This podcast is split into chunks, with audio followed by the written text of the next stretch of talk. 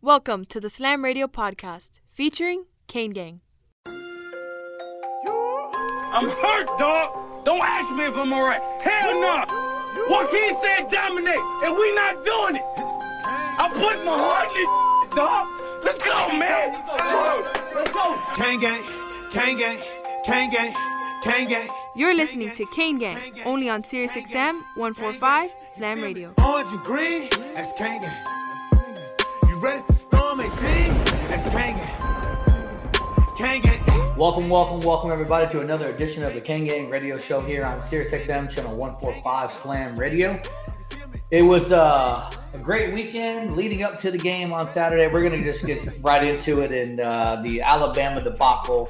You know, you know. Here's the thing. Um, and again, for everybody tuning in, you know, we all predicted Miami to win, and it's easy to predict that Miami is going to win because we can say what we want to say. I mean, obviously, I'm a guy who says a lot of stuff with my heart. Um, and sometimes that's good, sometimes that's bad. If I was a betting man, like legitimately betting man, I would have not taken Miami. But because I love Miami and it doesn't cost me anything, I'm like Miami's going to win this game, right? I'm not Best believe it. backpedaling. I'm not backpedaling or anything, Bird. And uh, but again, so you know, obviously a good weekend up. Uh, hung out, had lunch, you know, did some running around, and the. Uh, I'm just going to kind of go through the weekend, you know, like a recap of the weekend. Yeah. And then, um, you know, all Canes, you know, Harry did a great job up the Buckhead Saloon, the the Beat Bama Bash. Um, Oh, yeah.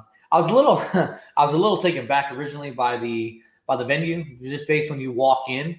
Um, kind of didn't know what to think about some of the things that were in the middle of the saloon, but uh, that's for that's I'm gonna leave that open for interpretation.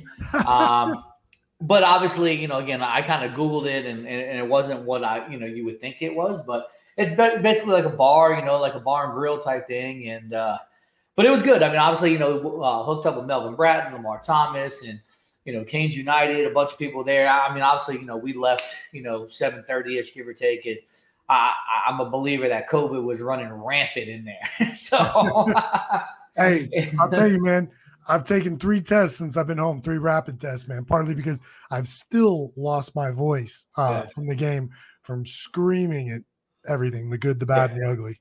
yeah. More more bad and ugly than good, but No, no, no doubt. And then, um, so obviously, you know, it was a great opportunity just to kind of, you know, be together, you know, fellowship, and you know, just you know, cheer on and you know, see all the orange and green together, you know, in the in the, in the saloon, and you know, it was good, man. We had a good time. Obviously, Saturday, you know, the Home Depot backyard tailgate. I thought they did a really, really good job putting that on. Obviously, Alabama was on one side, Miami was on the other side, and yeah. you know it was uh, it was good i mean i every, leading everything into the opportunity of like the football game itself was just it was it was phenomenal i mean obviously i, I can give a quick little shout out we went to dinner you know went to dinner on friday night to new york prime uh, had a great great meal for anybody who's up in the atl and who's never been to new york prime i guess i'm just giving them a plug right now but uh, uh, They um, deserve it. hey, let me tell you, it was good. And then, um, you know, obviously, you know, it was, uh, you know, yourself, it was Maria and I, and then, um, you know, Derek B and, and Ethan. Um, you know, and again, you know, uh, for those of you who are listening or tuning in, we were presented with a with a free bottle of Dom Perignon, and obviously, it was a nice gesture by somebody who kind of bought us a bottle, and um, you know, we just leave it at that. You know, obviously, I don't drink, but I wasn't going to be rude, and you know, so I kind of had a glass and a half, and then I was kind of tipsy for a little bit. But anyway, that's just another story. Uh, you know, but again, all, all in all, I think you know the, the, the weekend was good. So let's get into the game, Bird. Let's just talk. You know, obviously we're going to do the first segment talking about the game and um, kind of figure out a couple things. So let me ask you a question.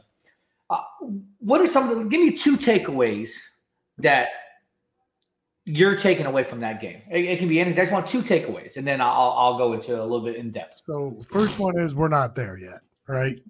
so I, I, you know, as much as you want to get back and say, hey, we shouldn't have played that game, you know, I still agree with going up there, right? Playing that game. of course, I wish we were a little further along, um, but Alabama is insane, man. I mean, literally, like they do everything well, and I mean that's what happens when you've got you know Saban there for 15 years, building that roster and and and tweaking it and and really perfecting it. I mean that team literally had no weaknesses, right? Now that being said, and the more that the week's gone on, you know I have found some things that I was slightly impressed with, right? Um, you know, once we made some changes on the offensive line, how they played against uh, that Alabama D line that just absolutely wreaks havoc. I mean, most sportscasters are saying that that is the best defense that Alabama's ever had right there. And after watching that, man, I believe it. um, you know, so after we made some some adjustments, you know, putting Justice in, uh, obviously Scaife was getting was getting beaten out there left and right, but we put Justice in, and he really played well, man. I mean, you know, really delivered for us. Uh, you know, secondly, you know, the pass rush. I mean, when you look at the stat came out that says we had the third most pressures of any team last weekend, right? And that kind of blew me back. So I'm like, man, we didn't bring Bryce Young down much, but I think that's really a testament to how good that kid's going to be, man. Because I mean, he put the ball right where it needed to be every time. He knew his playbook. He knew where his guys were supposed to be. They were they were there. I mean, look, they're they're well coached, man. I mean, we we got beaten, we got slapped around, we got our lunch money taken from us, but you know, now it's about how do you get back up and how do you respond. So I'm going to piggyback on some of your points. So our O line was atrocious. I mean, there was uh, there was an opportunity for Miami to score, and I, I, I want to say it was third down. I could be wrong, but uh, Scaife and Donaldson got completely destroyed coming off the guys that came off the edge. Corey Gaynor just he looked, and, and I thought he was probably one of our better O line guys. He just looked like he was in a different yeah. realm out there, right? he did. And and so I, I think that Alabama is going to do that to you. Um, and, and, I did say at, at, one point, I think it's going to come down to the trenches. Um, we did not have a good game plan going into that game. If you knew that Alabama's uh, front four was going to put that much pressure on that, and you would have saw that the first or second series, you were going to have to adjust, and you did not adjust. Some of the calls, again, you know, you're running Cam Harris right up the middle. Um, that's not going to work, not against Alabama. Um, the holes weren't there; they're too fast. You know, they were literally baiting you to throw the ball. I mean, they were putting seven, eight in the box and just say, "Hey, just just throw the ball." On a couple times that we did throw the ball, there was there was some decent uh, there were some decent plays. I thought Keyshawn Smith caught the ball. He caught a nice pass over the middle, like just went up and snagged it. Um, uh, but then really, really no no shots down the field. I mean, obviously you take away the one uh, the one touchdown to Restrepo. Um, I think that was that was a beautiful pass, great catch. You know, again, uh, great defense. Though I mean, it was just it was a it was one of those 50-50 balls that we finally came down with. You know, I look at that. I watched that. I rewatched the game twice already. You watched the one uh, call with Rambo that was given a pass interference call. Um, I don't agree with the call. I thought it was a bad call. I think that Miami was the benef- beneficiary of that call. It was just two guys running, feet got tripped up, you know, and, and they, they threw the flag. And yet we don't even capitalize on that. So moving forward, and again, I'm putting Alabama already kind of behind. It was great to watch Alabama play. Like you said, you know, here's something Saban's been doing for 15 years. The thing about Alabama, though, is if you notice, there's no egos on that team. Those kids come in, I don't care if they're a freshman, a sophomore, junior, senior, they're literally sitting there time and time again, waiting for their opportunity to play. You know, but you look at a three headed monster with, you know, um, Brian Robinson Jr., um, number 21, and then Trey Sanders. Their running backs were literally just far and away like NFL type running backs. Now, you brought something up about Alabama's defense being one of the best defenses that they've ever seen. I thought Miami had opportunities and they did make up they did make plays to really, you know, show that Alabama's defense can be beat. Again, if you give if again, I'm going with different type of quarterbacks, but if you give another quarterback opportunity to get down the field, to get to push the ball down the field, I think Alabama could be exposed a little bit. Now, look, you look at Chaney running the ball compared to Harris. Like he went head up with Henry To'oTo'o and just literally laid him on his tail. Um, their linebackers are fast. Their linebackers are physical. They're big. Um, but again, I think that they can be exploited. Now, do I think Alabama runs a table based on what I saw? I can't really say yes or no because they played Miami. Miami's not there yet, right? I want to see how they stack up against a Georgia because obviously watching Georgia play Clemson later on, you know, again, only giving up three points. Georgia's defense looks stacked.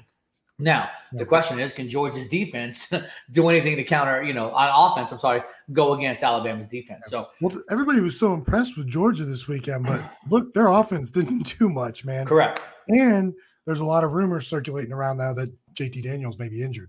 So Well, uh, and again, that's that's just a topic for another another another opportunity, another another topic. Go moving on forward. So moving forward against you know the Alabama, just continue just to talk about that game. I did see some positive notes. Um, I do like Cam Kitchens, and I do like James Williams. Um, I, I don't want to say that the the buzz around Bubba Bolden and Gurvan Hall shouldn't be there. I, I think they're two good players, right? But if you have an opportunity where you have an upperclassman and a freshman kind of being neck and neck, I'm going to go with the young guy because I think Cam came in, stepped in phenomenally. It was a bonehead play, and I'm going to I'm going to call it like it is. The guy's already falling down. You got someone at Bubba Bolden who should know better in that situation, and you literally just lead with your helmet and, and hit him right. So where's the maturity? Where is your your leadership, knowing that you shouldn't listen? If it was in a spur of the moment, it just like the guy tucked, you know, kind of tucked on you, and, and you went down low but you know you need to keep your eyes up. Like how how how much do they emphasize keeping your head up, right? And for safety, the safety for yourself, correct, right? The Yeah. safety for yourself, though, you got to be able to keep your head up. Um, but you put your you put your team in a hole right off the rip, right at the end of the first quarter. Um, you know, going down 17 nothing, then 20 nothing, then 27 nothing. I'm going to ask you this question, Bird. Do you believe that after pretty much 17 nothing, they shut the playbook down? Yeah.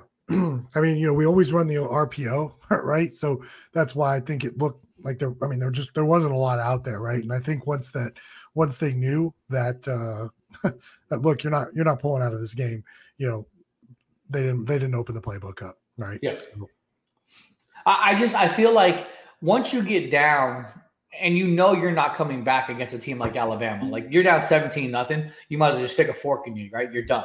I, Yeah. I don't I don't see you coming back. You showed nothing offensively to even remotely look like, hey, we're gonna put some points on the board. You know, there was some one call I didn't like, and let me talk about this is so on the offensive side of the ball, is that fourth and one, you want to do a quick, you want to do a quick snap in the shotgun on the one yard line, and you run right up the middle, right? Yeah. You got to be able to see that that middle's closed, plant and go to the outside because it was wide open. you run up the middle with your smallest player. Yeah, yeah, So, that was the hard part, right? And, and Yeah. So I want to see moving forward, how are you going to learn from this? And that's what we've talked about, you know, in the previous weeks. Win or lose against Alabama, how are you going to respond? Yeah. So I want to see. I don't know what game prep was like this week. I don't know what practice was like this week. Um, obviously you saw some things. Ness is like, you know what? If you if you if you're not embarrassed by being being beat 44-13, blah blah blah, you know that type of stuff. I get it but actions speak louder than words. You got to be able to come out this week. Now, again, and, and we have App State this week, right? And we have the guys from I think Black and Yellow coming on, and you The know a little and bit Black and Gold. They're coming on a little bit. We'll get into that about the App State game, but these guys got to be thinking, okay, I've, are we going to have the hangover from Alabama, or are we going to really start our season moving forward? I look at Alabama as a preseason game. Again, we've talked about this here on the Kane Gang Show. This does not make or break your season, the Alabama game. Now, it's what do you do post Bama that gets you ready to go? Um, now, speaking of the defense side of the ball, one thing that I thought was really, really intriguing, and again, and I'll say this probably the whole year. Everybody wants to knock, to, to knock Zach McCloud. I think Zach McCloud had one of the best games on the defensive side of the ball. I think he finished fifth on like the PFF moving forward um, on the defense, right? Like, and he didn't necessarily have a bunch of tackles or tackle for loss, but he made the right plays. He literally was coming off that edge quick. He was beating that right tackle left and right. Mhm. That allowed Chase Young to um to, to I'm not Chase Young, Bryce Young to, to step up into the pocket to make the throws. But he was doing what he was supposed to be doing. Again, getting up the field, bringing the quarterback up, you know, and where your line, where was your linebackers at that point, right? So Yeah. again, it's it's Alabama. I want to see how he continues to progress. A couple other bright spots. I thought that uh, Corey Flagg, I thought had a had a really nice game. Um, you know, playing linebacker. Keontra Smith, uh, it was it was decent. Um, our defensive tackles didn't really look, you know, to do any type of, of damage whatsoever. And again, but you're again go back to the same you know scenario. You're playing Alabama. Um, I thought Zach had a people want to talk about that potential, you know, intentional grounding, safety call. You know, again, now looking back and watching the film, the quarterback was out of the pocket by a good yard, yard and a half, so that was a good call. Um, like real time, like real game, like time, it looked like it was close. You know, you could have threw the flag. Um, but yeah, I mean, I mean, because again, that, yeah, that's a huge turn. You look back at that one on replay, and, and and I can see that one, right? Yeah. The one that just well, there's two that back. Michael Redding, Michael Redding yeah. on the whole Redding, and the targeting. He gets yoked out and he gets targeted, and they yeah. still let him have the interception. It's like, yeah. dude, like you look at that. I mean, it's there's two blatant calls that were that were missed on there that were obvious, and then yeah. I've never seen a fumble that was. I mean, like, I mean, am I looking at that wrong? Like, no. So again, if you go back and watch that play, so what happened was, I think it was, I, I don't, was it 21? I think it was 21. I don't think it was Brian Robinson. 21 fumbled the ball. Um, Cam Kitchens came up, hit him low. He fumbled the ball. Gurvan Hall scooped it up. But why the running back was still on the ground, he actually grabbed it again and maintained possession of it while he was on the ground. So theoretically, he owns possession of the ball because he was on the ground when he grabbed it. So uh, it, it, was kind of one of those calls where I think it could have gone either way. But again, you can't give the referees time to look at something like that and give the ball back to Alabama. Yeah, when I when I look back at it, I, I didn't think he had possession of the ball. But I mean, hey, it doesn't matter. It's not it's not like that would have changed anything. I mean, I think no. you know we had opportunities to really yeah. cover the spread. Yeah. And um, you know, look, sometimes in these games it takes the ball to bounce your way and have a little bit of luck. Yeah. And we had no luck whatsoever in that yeah. game. You know, right. like nothing went our way. Well, we'll see. Uh, we'll we'll see how that changes this week against App State, right? So we're gonna throw hashtag beat App State. So listen, we're getting ready to go to break here on the first segment of the Kane Gang Radio Show on Sirius XM channel one four five. Uh, coming back when we come back from break, we're gonna have the guys from uh, Black and Gold from uh, the App State guys joining us. So we'll be right back and uh, we'll bring the, the guys back in with us. Yo, what's up? Baby, let's go. This is Tua Tagovailoa. Yo, Sway Calloway. This is Spice Adams. This is Michael, the playmaker everything. What's up? This is Gronk, and you're listening to Slam, Slam Radio. Radio. Sirius XM. Yeah. There are everyday actions to help prevent the spread of respiratory diseases. Wash your hands. Avoid close contact with people who are sick. Avoid touching your eyes, nose, and mouth. Stay home when you are sick. Cover your cough or sneeze. Clean and disinfect frequently touched objects with household cleaning spray. For more information, visit cdc.gov/covid19. This message brought to you by the National Association of Broadcasters and this station.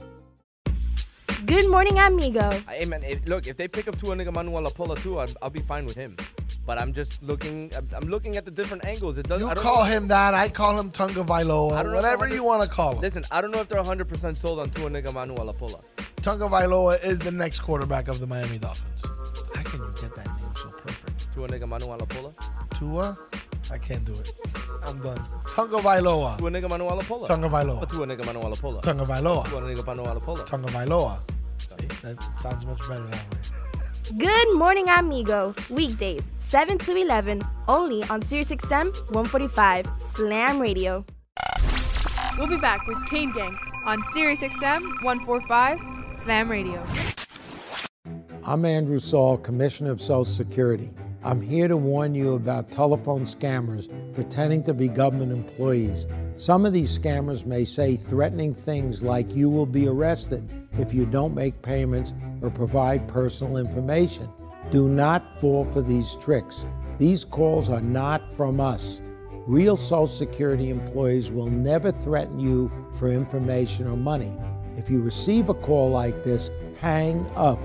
Never give the caller your personal information, like your Social Security number or bank account, or send money in any form cash, gift cards, wire transfers, or prepaid debit cards report the call to our law enforcement arm, the Office of the Inspector General at oig.ssa.gov. Share this information with your friends and family. Hola mi gente, ¿qué tal? Les saluda la diva, la potra, la caballota, la reina y Un saludo a mi gente de Slam Radio. Now back with Kane Gang on Sirius XM 145 Slam Radio.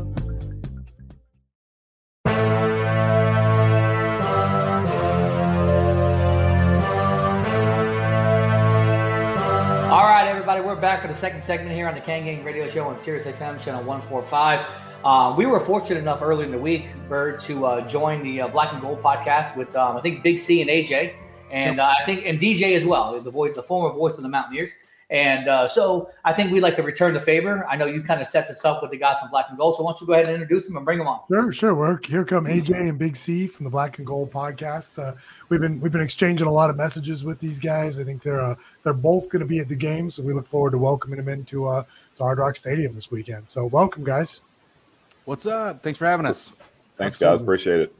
Wonderful. So, so guys, the black and gold, they got, they're, they're coming back from Boone. You guys are to come on down, and you're going to get into this 95 degree heat. Uh, not so much the players. How are you guys going to handle the heat of down here in South Florida? All right, so I'm, I'm down here right now. So we talked about that. We were on the show. I've been in uh, Port St. Lucie, uh, Florida, for the last uh, week. Yeah, me and Dirty Bird were representing. I'm eating Big Apple Pizza from Big Apple Pizza on Bayshore. Let's go. Let's do it. Did you have, did Um, you have, uh, did you have the garlic knots? Yeah, yeah, man. I got Oh, a dozen yeah. I'm waiting for me. I'm doing this first, though. You guys are more important. The garlic knots are waiting for me in the room. Good stuff. Um, I'm going to tell you guys, and I'll let Big C, you know, because he lives in perfect weather, you know, nine months out of the year. Um, I forgot. I had forgotten how just brutal the humidity is, and this week especially has just been unbelievable. I'm very thankful for a 7:30 kick time. Um, I'm looking forward to it nonetheless. But man, I've been I've sweated through so many clothes this week. It's unbelievable. Well, good. So let me ask you a question. Big C, like, how did you grow up in Boone? Is that how you became an App State fan, or did you kind of, you know, kind of follow them somewhere? How, how, look, I'll ask you both same question, but Big C, how did you become an App State fan, and then AJ follow up when he's done with the same question? Yeah, yeah. My, my App State story is interesting. So my dad went to App State, and I grew up in Statesville, which is about an hour down the mountain, which is in the Piedmont of North Carolina, which the heat may be not like Florida in the summertime, but it's darn close. Um, so we get heat index seas in hundreds and hundred tens. So we know what it's like, and you know how those thunderstorms come when they feel like it. But no, uh, I, I I didn't grow up in Boone, but I feel like I grew up my falls. Like I grew up in Boone. So part of me was when I was about five years old until you know I came to college. Is I went you know went up the mountain, we watched games, and we drove back down. And I did that until I went to school at App, and then I wasn't driving up and down the mountain anymore. I was just driving across this across town, and I haven't left uh, really the, the Boone area since I graduated. Um, so that's that's my App State story. I, I've, I've lived here since 1999. Um, so I've lived more of my life here in Boone than I have where I grew up. Nice. AJ, talk to me. What about you? Yeah, so um, I I have uh, two, uh, you know, mom, dad, aunts, uncles, cousins, all went to App State. But I I grew up. I kind of alluded to a second ago. I grew up in Port St. Lucie, kind of away from that in my formative years, and you know through the middle of high school. Didn't really. I knew App State was in Boone, and my my family had um, a place. My grandparents had a place in uh, an adjacent county, so we you know spent a lot of time up there. But really, went until senior year in high school. My mom wanted me out of the house, and so she said, "You're not staying here." So uh, she uh, told me I got to go somewhere. So I went to App State. But um, and so Charles and I have very different stories. However, when you get bit by the bug uh, of your school and, and your team that you pull for, man, it's something that overtakes you unlike anything you can can describe. And so um, Charles and I share that that passion of, hey man, when we when you fall for your school and your program and you fall hard. And so uh, since 2007, been a diehard App State fan. Um, went there f- school for four years. I live about an hour away from Boone. We spent, you know, Charles will tell you, I, we spent as much time in the high country as we can. Um, but yeah, it's been it, it kind of love at first, you know, moment on campus, and that's that's so. I'm going on year I think 15 of um, this fandom stuff. So, quick question: Were either one of you guys in the big house for the uh for the thirty? What is it? 34, 32 day? Charles Yeah, was. Absolutely, I was there. Um, we we made the twelve hour jaunt um, from Boone to Ann Arbor. Uh, we went to an Applebee's the night before because that's about the only place that was open, and we wrote a, uh, an App State theme song, um, the "Hail to the Victors" uh, fight song of, for Michigan. We we we replaced some words with App State branded words, and we told that Applebee's waitress that they were going to have some problems the next day, and I hope she kept that that napkin. Is all I got to say. Wow. So, so Big C, you say you're from Piedmont. Is that correct? Yeah, from the Piedmont of North Carolina, which is Yeah. which is Statesville, which is north of Yeah. Charlotte. Yeah. So I know it's that because I, I almost went to Bible school at Piedmont Baptist Bible College. Um, up there, Okay. and uh, kind of went a different direction from the Bible. kind of, kind of did a 180 from the Bible and went that way. So, but yeah, so I'm familiar with that. You know, anywhere up there, it's just a beautiful area. I mean, Yeah. um, you know, I had every intention on going up in 2016 to to the App State game. Uh, some situations popped up, and, and I travel to almost every single game. Um, you know, my, my one goal is to try to catch every single college, you know, stadium. Um, but unfortunately, there was some some circumstances where I couldn't make it up there. But you know, anywhere up in the Carolinas, like I'm a big mountain guy. You know, you put me up there, like you give me like a 30-30 or 30 6 and put me in a stand somewhere, I'm ready to go, man. Like We got plenty of places for that. yeah, no doubt. So, so guys, talk to me a little bit about about what your expectations are. Obviously, you guys get a big quarterback coming, you know, transfer from Clemson and and Chase Brice, and um, obviously we saw him last year when he was at Duke. What's your expectations moving forward? Obviously, you guys had a good game against East Carolina. Um, you had, you know, good passing game. You know, obviously you had two runners over 100 yards running the ball. What are you looking for to kind of get you or propel you guys potentially to a victory against Miami? AJ, I'll start with you. Yeah, man. Um, I, I think one of the things that we all wanted to see was how Chase Brice would do. Um, you know, we him coming in transfer transfer portal.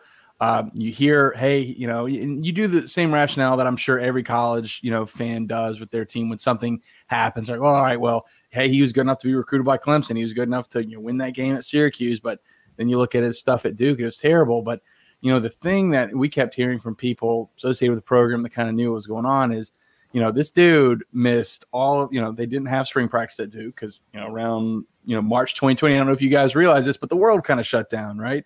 And then summer workouts, you know, they got the guys didn't have it, right? They were working out separately and on Zoom, and that can't happen. And then they kind of had a funky uh, um, fall camp where they were kind of disjointed, and so in Duke's terrible anyway. So um, there were a lot of uh, a lot of really bad breaks that Chase got that I that now it seems that were kind of unfair to him. So he comes here, he's got more tools, got more weapons, and another thing that I think is key, and I'm sure Charles will mention this as well, is we have an offensive coordinator in now, uh, Frank Ponce, who's a Miami guy, he's he's Yes. jacked to be he's jacked to be back, and and you know he he's become an App State guy, so that he came on board. Um, Charles was that 2012, I think it was, or 2013. I think was 2013 maybe was that, yep. yeah. Uh, so he he's be- had this love for Boone. Went with Scott Satterfield to Louisville. Sat's calling the plays. Uh, Ponce wants to call plays. Him and uh, Shawn Clark, the head coach at App State, have a really good relationship. Um, he wants to, you know, climb that ladder. He wants to put some stuff on his right. He wants to be the guy, right? And of course, you know, he's a competitive guy. So, but the fact that now, for the first time, really in two years, you have a bunch of guys that have coached together, worked together, strategized together, are in that offensive playroom. They're on the same page. Whereas last year, didn't have a, a lot of success in the red zone. Um, but I think Ponce coming back, working with Chase, and them saying, "Hey, Chase, guess what? You don't have to do. You don't have to be all things to all people. We have you have talent around you. We'll protect you. Just do what you know you can do." And we saw that work really well against East Carolina. I, I like when Shawn Clark says things like, "Yeah, we did good, but we got stuff we can work on." I like that kind of mentality. But um, our expectation was if, if Chase Brice does well, takes care of the football, we could be dangerous. We have a lot of returns. I'm sure Charles will mention that, but our expectation is to be competitive. We always know Miami's loaded. There's not even a question about it. Uh, but hey, if if our quarterback, if this transfer quarterback can come in and do good things, and and he can take advantage of the weapons around him, um, we're confident we can have a really really strong year and even be competitive and and, and give Miami good showing. Yeah, so so Big C. I mean, obviously, you know, when we played Duke last year with Chase Brice, obviously, I, I'm going to say this, and, and again, it's just my opinion, right? I feel like App State has more weapons than Duke had last year, right? So it, it's kind of hard to say that you know Chase Brice didn't didn't fare out well pretty well last year because of the talent at Duke. To where now this year you look at you know Noel and people and um, Hennigan, like he's got weapons around him to make him really succeed in this offense. Do you see someone like Chase uh, uh, Chase Brice throwing for almost 300 yards? So Is your expectation with the game plan to throw the ball more or maybe to run the ball more? Because again, you guys average somewhere between you know seven and eight yards a carry, you know, against East Carolina. So what are you thinking more on an offensive standpoint? How you guys are going to attack Miami's defense? Well, what, what's always been the thing at App State is is not um, what we're going to you know take as a game plan and say we're doing this no matter what when we kick off the ball. Okay. It's going to be all about in-game adjustments and what do, what does Miami give us? What does you know East Carolina give us? What does Elon give us next week? If if you're going to give us the, the lane to run, we'll run. But if you're going to um, stack the box, then we will play action pass you to death, and we will take those deep shots. But they're all calculated. That's that's the key. Is that we, we're not just going to call something randomly. We've got plans, and, and these coaches have been together forever. Um, and when I say forever, they've been together for several years, and they know how each other thinks.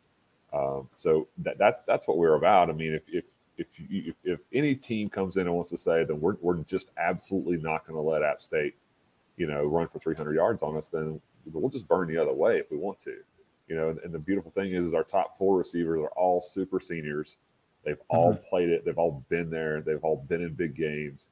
Um, our offensive line, although reshuffled, is not going to be bad under a Shawn Clark team because he was an offensive lineman who played here at App State in the mid 90s. And that's what he believes and that's what he breathes. And he just will not allow a bad offensive line. If anything, we're going to be good there. So, I mean, I just think you, what you're going to see from us is a balanced attack if that's what you give us. You know, we had, we probably didn't have any, you know, idea that we're going to throw for the yards that we did last week, but they gave it to us. If you're Right. going to cover Hennigan one on one down the middle of the field, he has been known to make that those kind of catches his entire career. Did Mhm. it against North Carolina, did it against South Carolina. That is, even though he's not some six five target, he's a jump ball target. He's a he's a wide body. You you can't you can't play through him. You have to play around him, and, and sometimes most of the time he wins those battles. So I'm I'm assuming you guys went back and watched some highlights about from the Miami Alabama game, right? Obviously, you, you saw our secondary. Um, there's a couple people in particular that literally got toasted on play after play after play. Um, so I agree with you. If you know if we line up, I'm talking Miami, right? If Miami's defense lines up, maybe on a one on one, like take advantage of that all day because at the end of the day, you see what Alabama did. Now, I'm not saying that your receivers quote unquote are as good as the Alabama receivers. But hey, at the end of the day, our defense did not look good against anybody out there, right? So obviously we're undersized at linebacker. We're, we're a big proponent of speed at our linebackers, but we're not big, right? So again, if your O line can get out onto the second level, create some gaps, create some opportunities for your running back, I really think it could be a long day for the University of Miami. it, that's that's a big thing we've been predicated on through the years. You know, you see a lot of these teams, and and, and they'll have huge offensive lines. They'll go six three, six four, six five, three ten, something like that. We, we might have one or two of those guys, but we don't need all of those guys. You know, we- we're okay in the old Denver Broncos zone blocking scheme, and like, you know, like you know, Miami's known for speed. We make our linemen fast. We make our defense fast. We make sure everybody on the field can run. And so, if, if we're going to run a stretch play, our offensive line is going to have to get out there and make those blocks, and also get to the second level. So we're not going to we're not going to kill you with speed comparatively to like a Miami, but we will absolutely dominate execution because we won't let anything else happen. Right. So obviously, you know, AJ hat on hat, right? You know, you get a hat on a hat. All it takes is for one of your hats to turn the defense one way. Your running back plants and turns upfield. It can be it can be an 80 yard run. Obviously, we talked about this on your show the other day. Um, you know, Mark Walton first played a game. You know, he went right up the middle. You know, put hat on a hat, kept his legs going, and then took off for 80 yards. What do you see as far as your running backs? Do you really like your running backs against like the defense that Miami kind of displayed against Alabama? Do you think that there's some weaknesses that you can exploit against Miami? Yeah, I, I don't know if I can uh, speak to the weaknesses of Miami that we can exploit, but but I, just to kind of echo what what Charles says. I mean, one of the things that really has been a calling card for App State, really for me, out 15 years, you know, since you know we were in the Southern Conference and the FCS days, is we we we can't recruit and have a pro style huge, you know, um, Alabama type offensive line where we're just sitting there and pass protect. We have to have athletic uh, uh, guys to kind of run the um, outside zone type schemes where we're relying on these dudes to be athletic and to get to that next level to open holes and, and so it's really scheme oriented you know like we really got to play to our strengths but also we we've been in these games we played you know the, we we really came down to the wire against penn state the other uh, 2018 when they were ranked i think eighth in the country you know we've been in situations like this where we know these guys have the bigger, stronger, faster guys, so they speak. But hey, we're going to stick to what we do well, and we're going to make them uncomfortable. Another game that um, I think about when uh, is the Tennessee game in 2016. We took them to overtime. They were number nine in the country, you know, opening opening weekend, and we scared the scared the heck out of them, right? Um, we our scheme was to be really fast and quick on defense. We knew we weren't bigger, we knew we weren't stronger, but if we can wear them out and be just be strategic in how we attack a bigger, stronger, faster opponent, you know, we could be successful. So what I know what we do well, if we're all playing together as a unit and we're all on the same page, from the coaches all the way down to the linemen. Um, I, I, know we have talent at running back. Cam Peoples, Nate Noel, those dudes are are solid. One of them's uh, Thunder, one of them's Lightning, and, and they they do really well. They had a great game uh, against ECU. But um, no, I, I think when I think of what what will make us successful against Miami, it'll be um, our coaches and, and the individual position coaches coming up with a great way that we can beat a, a different type of opponent that's going to be at a higher level of athleticism than our conference opponents. And if we can stick to that uh, and, and, do what we see on film, but not only just exploit weaknesses in Miami, do what we do well. We could do what we do well, I'm confident we got the athletes at running back to to do well. It's just it, it all has to mesh together. Right. So we got about 30 seconds before we go to break, and then we'll retouch on this. You know, again, I always think about Miami being like this athletic team. You know, again, they have they're not up there with the Alabamas, the Clemson's, Ohio States. I mean, they're trying to get back there. But when you look at old lines, obviously a few years ago we played Louisiana Tech. We couldn't even get to their quarterback. So you know, I, it's one of those things where I, I just think if you have guys who have the nucleus that can gel together with with an O line, right? I think no matter how t- how lack of talented they are, I think that can create problems for a defense, right? So, but listen, we'll talk about some other stuff when we come back from break. Bird, go ahead, take us to break, and we'll be back shortly. All right, you're listening to the Kane Gang Radio Show here on Sirius XM Slam Radio, channel 145. We'll be back from the boys from the Black and Gold podcast in just a moment. Hey, look what I found! A radio. Radio. This is Sirius XM 145 Slam Radio. There are everyday actions to help prevent the spread of respiratory diseases. Wash your hands. Avoid close contact with people who are sick. Avoid touching your eyes, nose, and mouth. Stay home when you are sick. Cover your cough or sneeze. Clean and disinfect frequently touched objects with household cleaning spray. For more information, visit cdc.gov/covid19. This message brought to you by the National Association of Broadcasters and this station.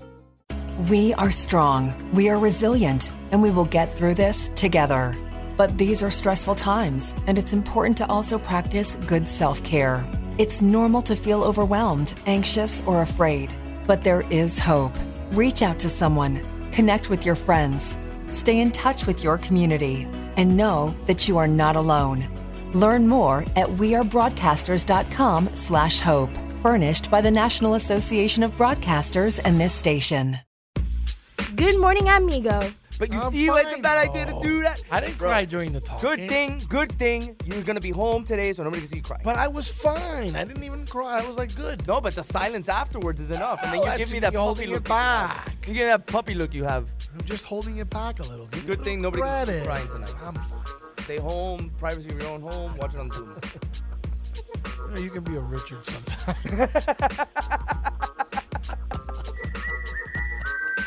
Good morning, amigo. Weekdays, 7 to 11, only on SiriusXM 145 Slam Radio. We'll be back with Kane Gang on Sirius XM 145 Slam Radio. Social Security is with you through life's journey from birth to retirement. As your life changes year to year, so do your needs. For over 80 years, Social Security has helped to meet your needs and is committed to improving access to the services that make a difference in your life. Today, you can verify your earnings, estimate your future benefits, apply for retirement, manage your benefits, and even change your address, all from the comfort of your home.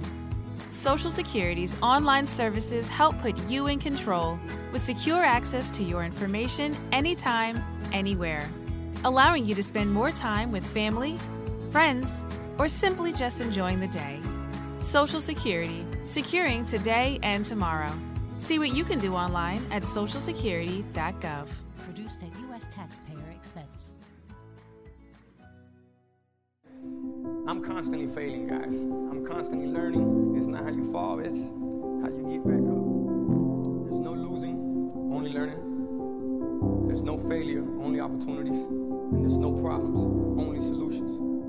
So to me, what failure is, failure is the mother of all success. But I really get motivated when people tell me it'll never happen. That, that to me is what makes me get up in the morning and go, what's next? I love people to tell me no. I love people to tell me don't, it won't, impossible. And uh, the word can't is the word can, and the word don't is the word do, and the word won't is the word one, and in the word impossible is possible. So what are you telling? You're telling you know, you know that, that all they can do is learn and come back bigger, better, stronger, because all it's going to do is lead you in the right direction. See, if you're always winning, then you don't really understand what it is to win. You, you got to take those losses. You got to take those hits. There's got to be the valleys, the peaks, the ups, the downs. In order for you to, when it does happen, you go, wow, qué rico. You know, this is what it's all about.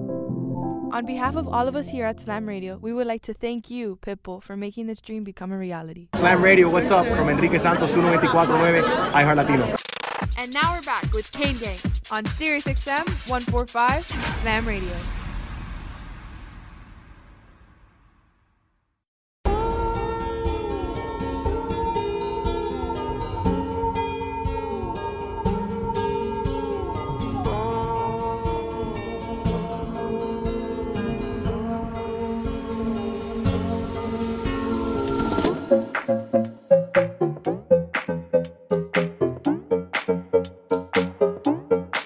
All right, we're back here in the Kane Gang Radio Show on Sirius XM, joined by the Black and Gold podcast guys, AJ and Big C. Obviously, we're missing uh, DJ. Is, is that right? We're missing DJ. DJ's not part of the uh, show tonight. Are we missing him? I don't know. Uh, I don't know. I'm No, kidding. uh, I'm kidding. So, Yeah. so he was he was actually the voice, uh, if I'm not mistaken. He Yeah. was the voice of the Mountaineers for a while. No, he he was an associate athletics Associate, director. okay. He was yeah, he and but he was the uh he was the play by play announcer for basketball, uh, football, and baseball at App State for 15 years.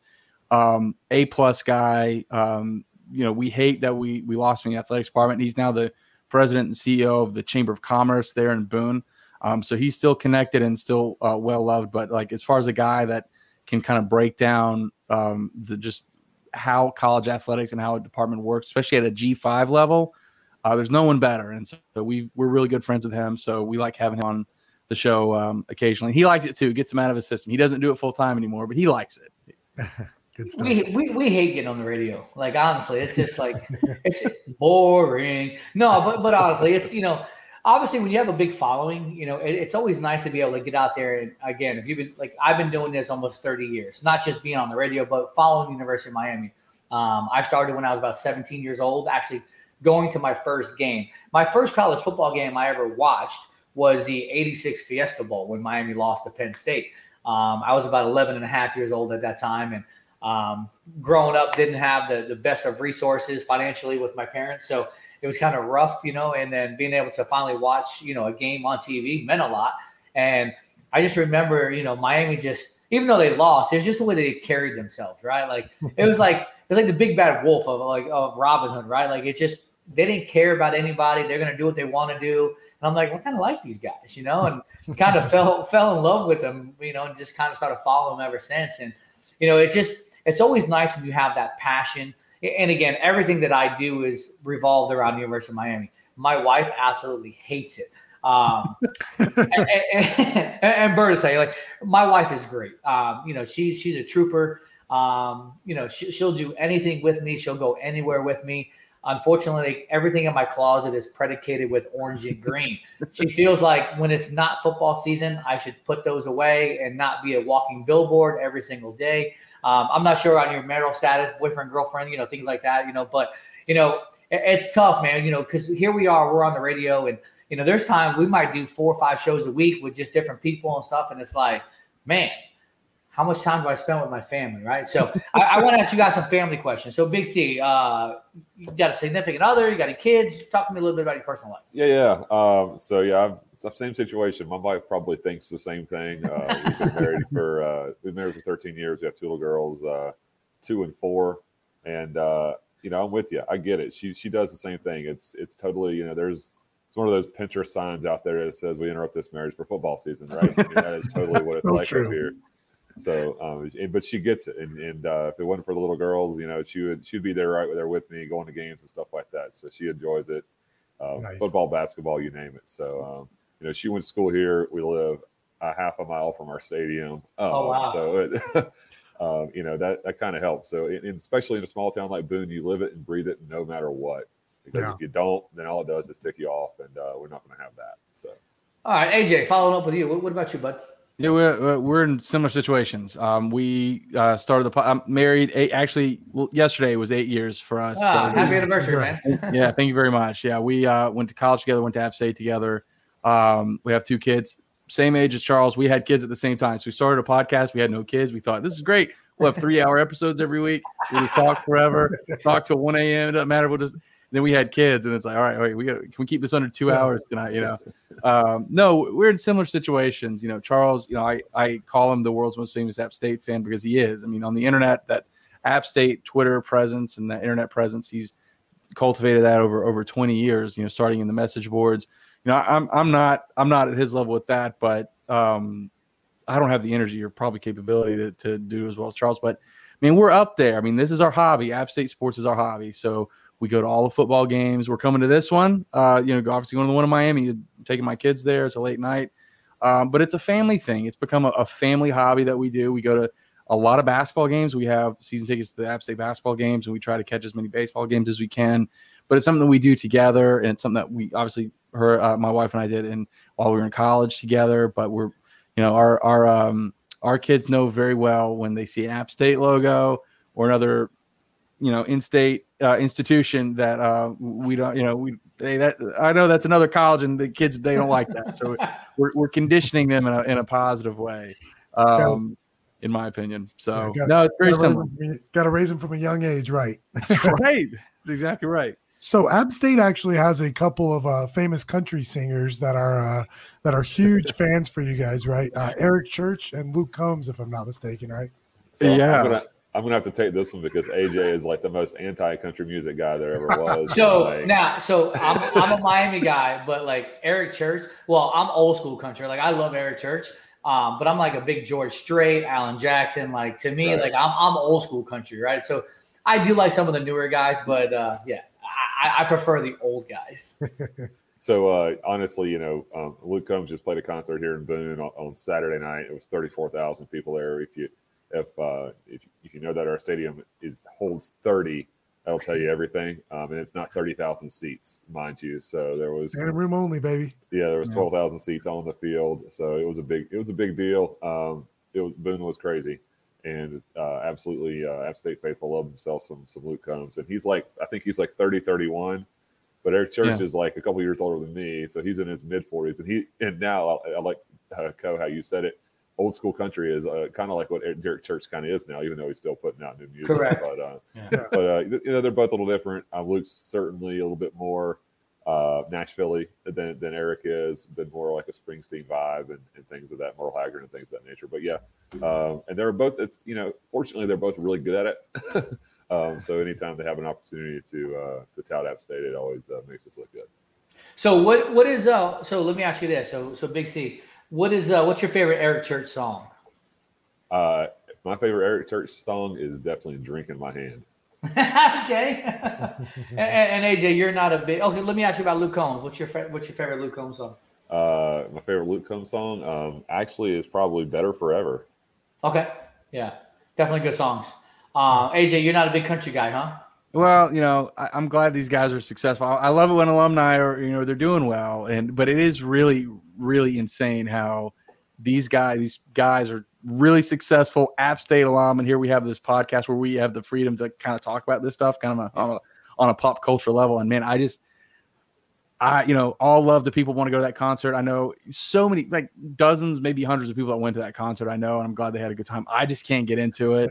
Uh, it's not my genre, man. I'm, you know, it, it just isn't. So God bless them. And Luke Combs is a little more, I think, involved with App State than Eric Church is. Um, just, I think that was a timing thing. You know, Eric kind of came before the, the championships that we had in the mid 2000s, um, but Luke kind of came at a time when. Um, it just was a perfect storm. That's actually a really cool story to, to tell at one point. But uh, happy for those guys. Glad they're doing well. Glad everybody had fan of the concert. I just don't know that. I just don't. Not a country guy. I don't know what to say. I'm sorry. So, so uh, Eric Church has one of the best songs. You know, it's like uh, uh, "Love Your Love the Most," right? And then again, it talks Yeah. about college football. Like, bro, like what better song can you have than something like that? You know? yeah, but Like- but he's singing it about Mack Brown though. That's the difference. oh, okay. wow. So- So, obviously we have a we have a post here from one of our followers. You know, you guys know who Trick Daddy is. You know, so of course you know. Oh, so our music obviously is a little different down here in South Florida. Um, you know, again, we have a lot of you know R and B, a lot of hip hop. Obviously, you know Trick Daddy and Rick Ross and Pitbull and you know all these guys here from the 305. You know, it, it's great. Um, but for me, and listen, I listen to that stuff, but I'm with you, Big C. There's nothing like country music. Like, look, I got a big F 150, six inch lift on 37s. You know, like like you you know you give me some country, you give me some George Strait, you know, some Troubadour. Like I'm jamming that stuff, just windows down, riding out, man. There's a, you know there's nothing to me like a, like a long day and you need to hear that song and you can put the truck windows down Right. and you can look at things and you So- don't think about anything No, so my enjoy it so my wife is Puerto Rican, um, and so she really got into country music, you know, like for like because that's what I like, and like there's just nothing like for me. Again, this is just my opinion. Like just driving down, like windows down, and just blaring country music. Like I listen to Luke Combs all the time, um, but again, I, I like that old.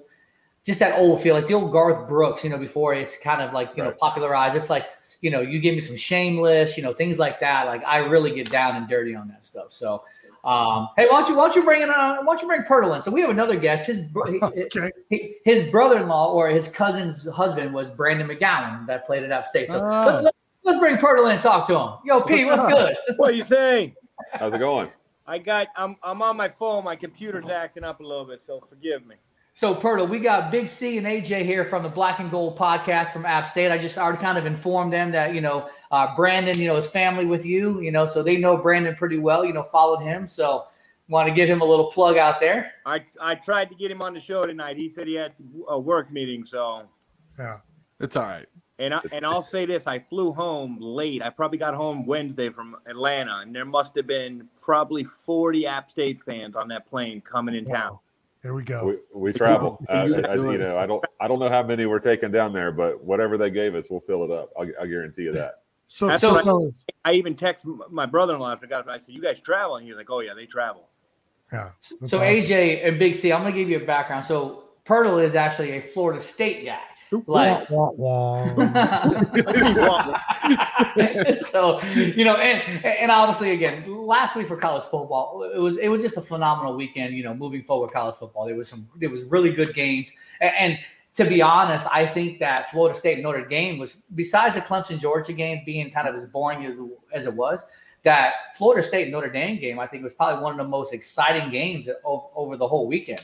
Um, was but but I don't know if maybe if, if Notre Dame is a little bit overrated or Florida State's really on that up and up coming back. We're going to get with Pirtle on the next segment and talk more about FSU. So let's finish up with you guys. Um, you know, and then we'll, we'll, you know, we'll let you guys go. Again, we just don't want to hold you guys too much. Go ahead, Birdie. I know you got a question.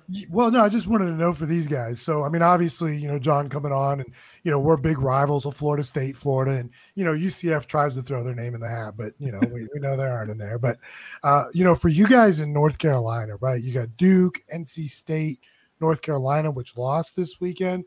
Wake You know, Forest. Wake, yeah. I mean, you get some some good programs up there, right? You know, and, and you guys have had a meteoric rise ever since you know people found out about you in 2007 when you knock off Michigan in the Big House, and you guys will probably always are, always be the first you know unknown program to come in and knock off a giant, right? And you've built your program up, but you know where do you guys feel you're at in the in the state rankings? Um, you know, in the North Carolina power rankings. Oh wow, that's uh, that's pretty good. You know, we we've been fighting for the respect in, in the state for a very long time, and a, a lot of those uh, tobacco road schools, we'll call them, uh, never wanted to give us any lip service because we couldn't get into the newspapers, right? Yeah. You know, you've got three of those schools that are really close together, another one that's that's just down the road a little bit, and so if you don't get press and you, you know no one talks about you in the state, then you know, you know, you beating Wofford or Furman just only it takes you so far. Um, whereas those schools are always playing each other. Yeah. But I mean, if you wanted to do that today, do that five years ago, it'd be two different stories. But Mhm. uh, you know, in 2019, we beat North Carolina and we beat South Carolina. Now, South Carolina is obviously a different state, but it's still part of the, a region. Uh, you know, NC State hasn't uh, even sniffed our emails since 2006. um, they got lucky and played us before Armanti Edwards took down Michigan and all that fun stuff. Um, but but you know, we're better than Wake Forest. Uh, Yeah. we're, we're better than Duke. There's a reason Chase Brice stepped up a level. I mean, he didn't just Oh, go you- down. You know, Y'all he would probably put 40 on Duke, man. 50 uh, we would hurt. We would really hurt Duke. Uh, um, Yeah. But I mean, as long as um, there's blue and red in this state, they're gonna they're gonna say what they want, and they're gonna Mhm. they're not gonna give us the, any Yeah. credit. But this is the type of game that not just nationally, but regionally in our conference and among the G5, but we have to get respect when we go to work tomorrow and say, or on Monday and say, look, stop talking about Sam Howell. He fumbles too much. He holds onto the ball. You know, we don't care about NC State's defense. We care about Chase Brice and we care about the App State defense. And and you know, be quiet. We're better and deal with it. Yeah. So Um, AJ, AJ, who's your biggest rivalry? Like, who do you guys like despise? Yeah, man. R- Right now, it's uh, it's Georgia Southern. Okay, so Georgia Southern, um, they came into the Southern Conference, and I think it was '92, uh, and and really right off the bat, um, we we were I don't want to say equal, but we were competitive. You know, it, it's really a, an even rivalry. You know, we go through streaks where one team will you know have a, a good recruiting class, or whatever. They'll have a three year streak or whatever, and we, we're kind of going through that. The last ten years, we've you know we've beaten Georgia Southern far more than we lost to them. But man, we hate those guys. Just and the dynamic is so funny. You know, them being in a small town in South Georgia, you know, an hour and ten minutes from the coast where it's hot, bunch of gnats, it's just gross, and we hate it. And they're navy blue, and they run a triple option. They they suck. And then we're in the you know this the beautiful Blue Ridge Mountains where you know everything is so pristine and we're perfect. You know that's how we kind of see it, right. Um, but no, it's it's got to be Georgia Southern, man. I mean, there there are times in our history where, like Marshall, for example, in Conference USA, where it was right up there as, as equally uh, hated as Georgia Southern. Obviously, we don't play in a conference with them anymore. Um, we played them last year. We're playing them uh, later this month. Um, but it, man, it's got to be Georgia Southern. I mean, just consistently just hating those dudes year in and year out. Um, when we moved up to FBS from the Southern Conference, we were a package deal. We came with Georgia Southern, so the Sun Belt went and picked up Appalachian State and Georgia Southern, and it was it's a great move by them. It created an instant rivalry, but um, and some relevancy in, in terms of the ability um, on the field, what both programs could offer. But we hate those guys. I hope they lose every game. So let's do this. Um, we got to go to a quick break. When we come back from break, I want to kind of follow up with you guys and just finish up with you guys. I want you guys to put your platform out there where people can find you, things like that, and then uh, we'll let you guys ride from there, and then we'll pick it up with Pirtle. So give us a few uh, few seconds. We're going to go to break here on the Kane Gang Radio Show on Sirius XM, channel one four five. Give us a few seconds. We'll be right back. Yo, what's up? Baby, let's go. This is Tua Tagovailoa. Yo, Sway Calloway. This is Spice Adams. This is Michael, the playmaker everything. What's up? This is Gronk, and you're listening to Slam Radio. Radio Sirius XM. Yeah. There are everyday actions to help prevent the spread of respiratory diseases. Wash your hands. Avoid close contact with people who are sick. Avoid touching your eyes, nose, and mouth. Stay home when you are sick. Cover your cough or sneeze. Clean and disinfect frequently touched objects with household cleaning spray. For more information, visit cdc.gov/covid19. This message brought to you by the National Association of Broadcasters and this station. Good morning, amigo. Hey man, if, look, if they pick up Tua Nigga Manuel Lapola too, I'll, I'll be fine with him. But I'm just looking. I'm, I'm looking at the different angles. It doesn't. You I don't call know- him that. I call him Tunga I Vailoa. don't know if Whatever you want to call him. Listen, I don't know if they're 100 percent sold on Tua Nigga Manuel Lapola. Tunga Vailoa is the next quarterback of the Miami Dolphins. How can you get that name so perfect? Tua Nigga Manuel Lapola. Tua I can't do it. I'm done. Tonga Vailoa. To a nigga Manuela Pola. Tonga Vailoa. To a nigga Manuela Pola. Tonga Vailoa. To a nigga Manuela Pola. Tonga Vailoa. See, that sounds much better that way. Good morning, amigo. Weekdays, 7 to 11, only on SiriusXM 145 Slam Radio. We'll be back with Kane Gang on SiriusXM 145 Slam Radio. I'm Andrew Saul, Commissioner of Social Security. I'm here to warn you about telephone scammers pretending to be government employees. Some of these scammers may say threatening things like you will be arrested if you don't make payments or provide personal information. Do not fall for these tricks. These calls are not from us. Real Social Security employees will never threaten you for information or money. If you receive a call like this, hang up. Never give the caller your personal information, like your Social Security number or bank account, or send money in any form cash, gift cards, wire transfers, or prepaid debit cards. Report the call to our law enforcement arm, the Office of the Inspector General, at oig.ssa.gov.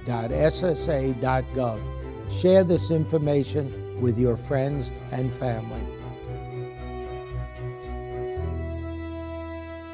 Hola mi gente, ¿qué tal? Les saluda la diva, la potra, la caballota, la reina y Big Queen. Un saludo a mi gente de Slam Radio. And now we're back with Kane Gang on SiriusXM 145 Slam Radio.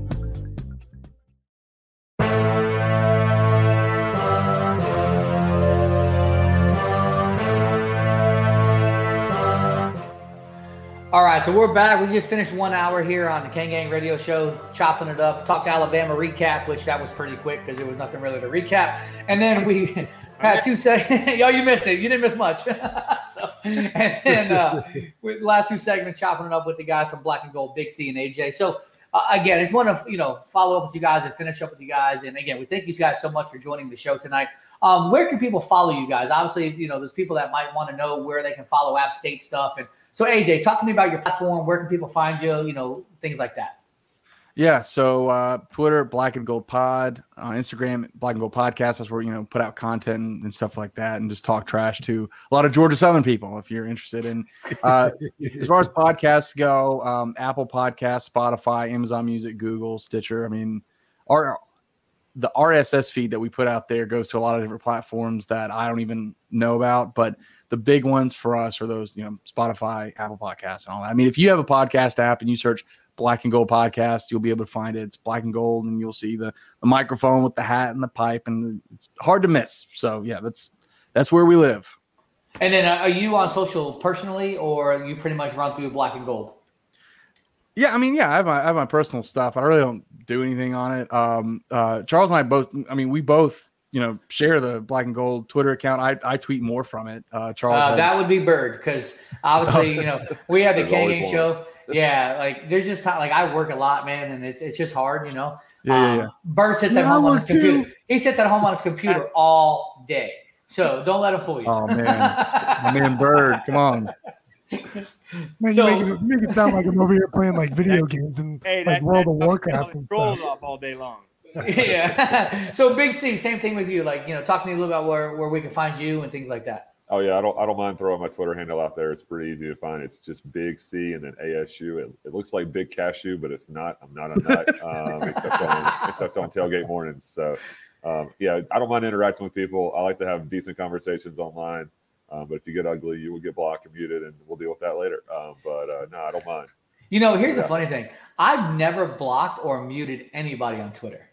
Oh. I, I, have muted some accounts. You know, um, we when uh, when our coach went to another school, I had to. I didn't want to see any red on my feed for a while. um, okay. So I've slowly pulled those mutes back. Uh, but uh, yeah, as, as, far as blocks, I you know, I, I usually don't get into that. I'll just gotcha. like just forget it. So, gotcha. But hey, all right. Not saying that you would, but yeah, I got you. So, that. so, so final, final thing for you guys. I need predictions. So, AJ, I'm start with you. Give me a prediction for the game this weekend. Uh, man, you know, um, I, you know, I hate to kind of steal from what Charles said when you guys came on and did our, our show, but I, I think it's kind of between, I think you said, if I remember correctly, 45 10, I think. I think 41 10, I think I said. 41 10. And uh, my man Dirty Bird over here is getting hated on from working at home. I, I, am standing up for my poor St. Lucie brother here. Uh, he said what 30 you said 34 27 27 was mine. I, Yeah. look, I give you guys this program a lot of respect. right. No i appreciate that. And and co doesn't. So i mean so it's in, in between there. I'm just All kidding. right. i'm just kidding. I'm just i'm totally i'm totally kidding. I, mean, I think it's in between that. I, I don't think 41-10 um i i think our defense is really fast and really talented. Um i i, I don't I don't, I don't know if it's getting that high, but man, at 34 27 um, doesn't jive with with what I think that how that game's going to go. I I think um, I I could see a, a, a 32 a 32 21 a, a 32 17 something like that. Um, miami i'll say miami. I could see miami win this game. Um, you know we, we come into this we come into these games a lot right? I mean we're g5 program. We play that you know play p5 school typically every year. And i will say this um, as you're talking to me now we're recording this on a thursday by Saturday, my my prediction will be different because I'm going to be so hyped up, and this is how it is. I'm just going to lose my mind as we get closer. Like, you know what? I said this. No way. No one's beating Chase Brice. No one's beating Cam People. I'm just going to lose my mind. But uh, I, I think Miami's good. They, they they always have talent, always have speed. I think we do too. But you know, as as in depth as we are with App State and how we know a G5 program works, there are just differences that Yeah. that exist, and um, nobody's going to be happier than than us to see a victory. Um, I just, you know, I'm trying to. If you're asking me a realistic prediction here, um, I think I think in that range that I gave is just more realistic. Okay, big expecting. big C. What, what about you? I, I think what I, I wrote in my blog today, I said uh, Miami 30 21. Um, you know, if, if you go back and look at the Power Five opponents we played, and since we've become FBS, the only ones that have beat us like a drum are Miami, Clemson, and Georgia. And those Clemson and Georgia teams went to the national championship game. Yep. Otherwise, we've been in overtime with Tennessee. We've been in overtime with Penn State, who was top 10 ranked. And we were, we knocked off North Carolina, South Carolina, like I said earlier. So um, you're going to, you know, either of those things are possible, but I, I tend to lean toward the fact that we're going to be competitive on Saturday. Well, you know, here, here's the thing, right? If you guys do end up beating Miami, you guys would beat both UMs, right? Think about that one. Yeah, Yeah. right. It would be one and one against both of them. That's right. well, guys, listen, man, we appreciate you taking the time joining us. Uh, let's link up on Saturday. You know, obviously hit us up. Uh, we'll be there early. Uh, be nice to meet up with you guys, take some photos. Obviously, we can put them on our page and things like that. So, look forward to seeing you guys again. Big C, when you travel, have safe travels, and then uh, let's link up on Saturday, and uh, you know we'll go from there. So, we appreciate you guys. Yeah, thank you very much, guys. you. Thanks. Thanks, guys. Bye, guys. So those are guys from uh, the Black and Gold podcast, Big C and AJ. We're gonna whip their tail, bro. We're gonna buggy stomp the crap out of them. They're, they're still in the water, man. I can see them laughing. I know that's what I'm saying. We're gonna buggy stomp the crap out of them, bro. you better tighten up. You better. App State's coming. They're coming. All right, so we, this is this is kind of one of the good episodes that I was looking forward to. One of the good segments. We got our boy John Pirtle over here. You guys can follow him at John C Pirtle on Twitter. And is it John C Pirtle? Is that how you have it? At Yeah, I Yeah. got. I, yeah, I just kept it simple. Kept it my Yeah. And, and so keeping it simple, I, I'm going to ask you right off the rip, man. Jordan Travis or McKenzie Milton? Man.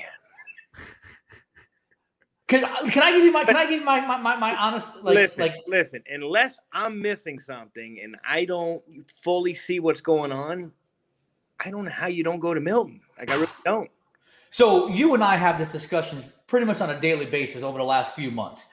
Again, is McKenzie's knee going to be ready? Blah blah blah. I- would have thought McKenzie would have been starting. Again, I told you, hey, maybe more upside with Jordan Travis being younger, blah blah blah. But what I saw and how that team responded when McKenzie came in, like, and again, maybe it was just that night, it- you know, the first game after, you know, Coach Coach Bowden passed away, you know, it was win one for the Gipper type thing. Like they played really well. I was literally impressed watching uh, the defense and Johnson coming off the edge. Uh, your corners were coming up and making tackles, and I'm thinking to myself, as much trash as we talk about how FSU looked based on their videos that they put out earlier over the summer, and I'm like, like who's this JV team? Like they came ready to play, John. Like I, I'm, Hey, I'm a little impressed. I listen. I'm. You already know I'm a huge. I'm. I'm a little biased. I'm gonna. But this is not the same team that we've been seeing for the last couple of years. I mean, down 18, third quarter, two, three years ago, pack it in. We're getting routed by 30 plus. Right. They were able to stay in the game, fight back. You know, I mean, I'm not, you know, it, um, it still it still hurts a little bit to see that loss. I mean, you Yeah. got to close that game out. You know, Yeah. come down special teams and miss a kick, you know, and but uh What? Let me ask you this: What do you like about their running game? Obviously, Corbin ripped that one for for you know for 90 yards. I mean, to I mean, me, he broke and he was gone. from a from a football perspective, right? Like we're all pretty high high football IQs here, you know, and it, I think that's what I'm missing. Like the natural instinct says, "Oh, we got to start Milton. We got to start Milton." But the ability and the you know the extra dynamic that Travis provides, like I think that schemes into Norvell's offense so well to where he he's a little reluctant to go away from it. You know, I mean, obviously Milton can hit the throws, he can hit the passes and whatnot, but taking that third dimension out to where you know you don't have the mobile quarterback to where you know I, I don't know. I mean, it's it's it's it's a little puzzling to me. You know, I mean, I, I try to not question it. You know, I mean, I'm, I don't even know. I Cohen and Saturday, who who do you roll out? Like, and they're talking about Travis is gonna is he's he's he's a starter. You know, and I So nobody nobody cooks Florida State on on on uh, Twitter and all like I do, right? I mean, look, I I've been No, on y'all, you sure. know. I look, you're- I, every other eh, listen, Bird. Every other tweet is FSU. I mean, when you want to put a jersey on, just let me know and I'll get Oh, you. okay. Here, we- here we go. Here we go. No, it's not every other tweet, man. But, but look, like, look, I, I've been obviously very outspoken, and you know what? I'll tell you what. I'm going to give you all a lot of respect. I was really impressed with that game, and I was actually like into the game. You know, of course, I'm. you know, I'm, I, I want to see it get back to where FSU's good and Miami's good, and you know, when we play, it means something. Oh yeah, for sure. time. I mean, going into know. an FSU UM game with a spread of twenty plus is Oh, not, you dude. know, going into where it's a pick 'em, like you know, Yeah.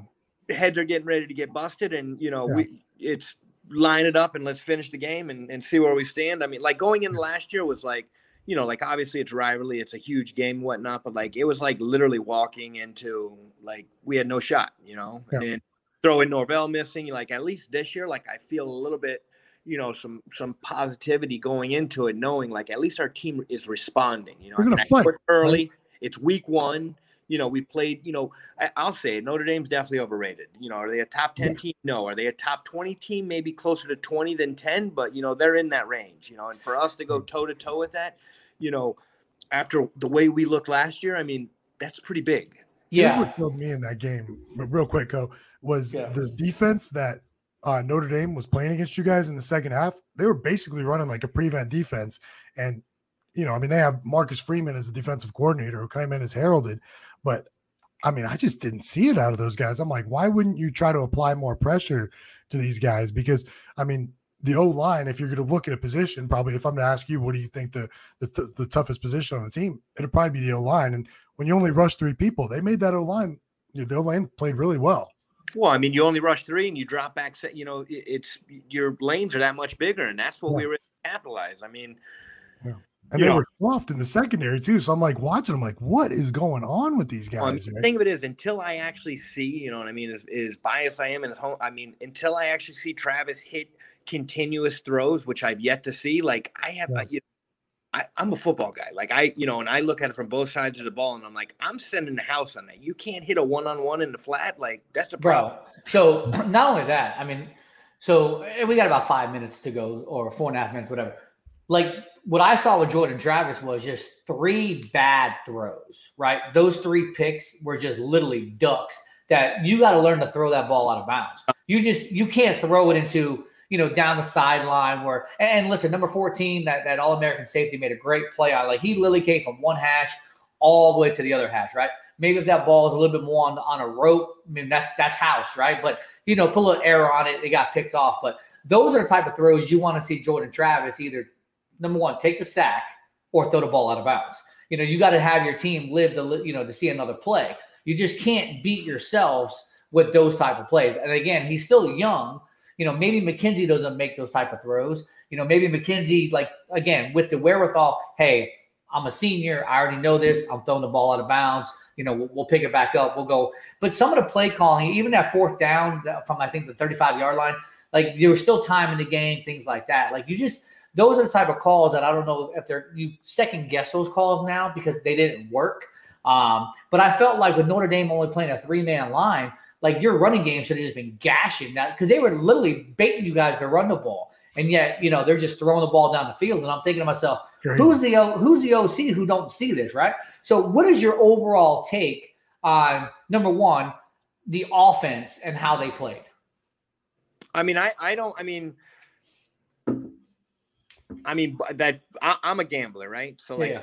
that fourth down call early in the game, third, I I have no qualms with that. Like I'm running that all day long. I might not have drawn that play up, you know, right? You know, given the ru- they're giving you the rush, right? And Travis is not able to hit the short throw right yet. So why are you giving the opportunity for a wide receiver to drop it and him or either miss the throw? So you know, maybe maybe a little critique there, but I mean, you know, Norvell's is a flow. Like he, you know, he's not gonna get caught up and beat the drum on something. Like he's got an offense that you know he's not really, you know, more.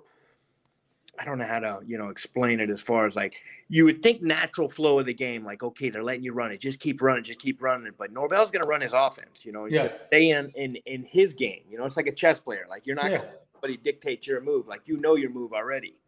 And uh I mean, I, my only thing is it took Jordan Travis knocking his helmet off because that game was getting ready to get taken out. Nasty. Yeah, it was getting ready to get ugly. You know, we're down ten. If, if Travis, we're not getting that same response. We're not climbing in that game. We're not, you know, you know, like that that low snap on the, you know, we're down by three, and you know, you know, do you call? Of course, you call that. You know, you quit. You, you challenge that. That's 18 yards on the spot. Yeah, kick the kid make the field goal, and like you know, in hindsight's 2020. But you know, overall, like I don't really have too many.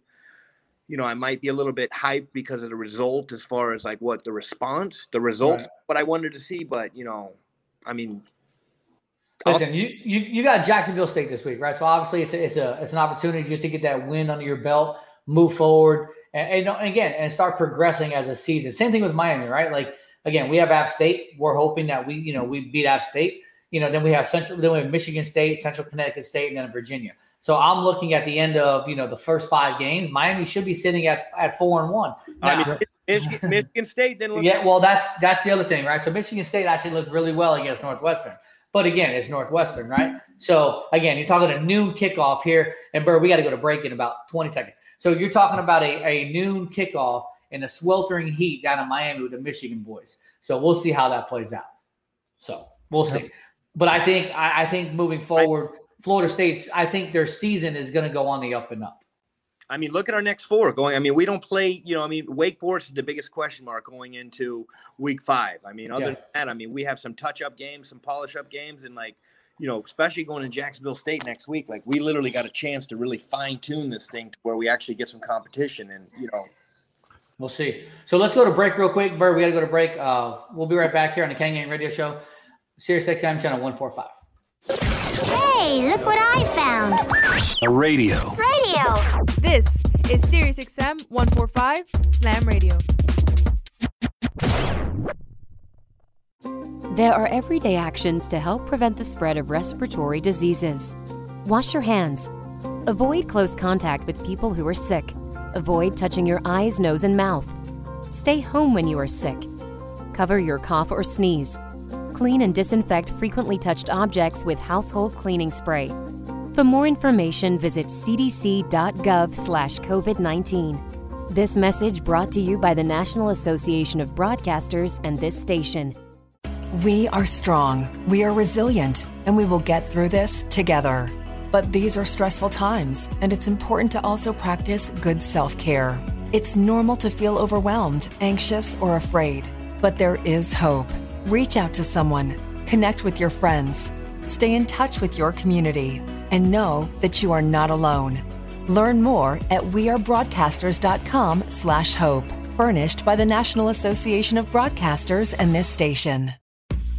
Good morning, amigo. But you see why it's a bad idea to do oh. that? I didn't Bro, cry during the talk. Good thing, good thing you're gonna be home today, so nobody can see you cry. But I was fine. I didn't even cry. I was like, good. No, but the silence afterwards is enough, and then Oh, you give me that puppy look. back. You get that puppy look you have. I'm just holding it back a little. Give me a Good thing nobody can see you credit. crying tonight. I'm fine. Stay home, privacy of your own home. Watch it on Zoom. You, know, you can be a Richard sometime.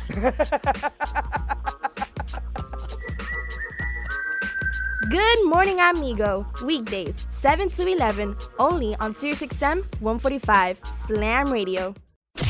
We'll be back with Kane Gang. on SiriusXM 145 Slam Radio. Social Security is with you through life's journey from birth to retirement. As your life changes year to year, so do your needs. For over 80 years, Social Security has helped to meet your needs and is committed to improving access to the services that make a difference in your life. Today, you can verify your earnings, estimate your future benefits, apply for retirement, manage your benefits, and even change your address, all from the comfort of your home. Social Security's online services help put you in control with secure access to your information anytime, anywhere, allowing you to spend more time with family, friends, or simply just enjoying the day. Social Security, securing today and tomorrow. See what you can do online at socialsecurity.gov. Produced at U.S. taxpayer expense. I'm constantly failing, guys. I'm constantly learning. It's not how you fall, it's how you get back up. There's no losing, only learning. There's no failure, only opportunities. And there's no problems, only solutions. So to me, what failure is, failure is the mother of all success. But I really get motivated when people tell me it'll never happen. That, that to me is what makes me get up in the morning and go, what's next? I love people to tell me no. I love people to tell me don't, it won't, impossible. And, uh, the word can't is the word can, and the word don't is the word do, and the word won't is the word one, and in the word impossible is possible. So what are you telling? Them? You tell telling, you know, you know that, that all they can do is learn and come back bigger, better, stronger, because all it's going to do is lead you in the right direction. See, if you're always winning, then you don't really understand what it is to win. You, you got to take those losses. You got to take those hits. There's got to be the valleys, the peaks, the ups, the downs. In order for you to, when it does happen, you go, wow, qué rico. You know, this is what it's all about. On behalf of all of us here at Slam Radio, we would like to thank you, Pitbull, for making this dream become a reality. Slam Radio, what's up? From Enrique Santos, 1949, iHeart Latino. And now we're back with Kane Gang on SiriusXM 145 Slam Radio.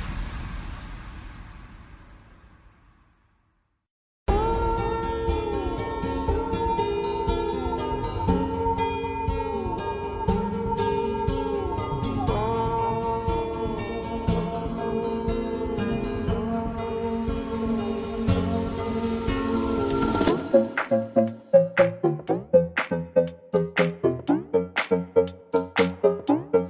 right, we're back here with, with uh, Kane Gang Radio Show. Bird, um, obviously we're chopping up a Pirtle, big FSU fan.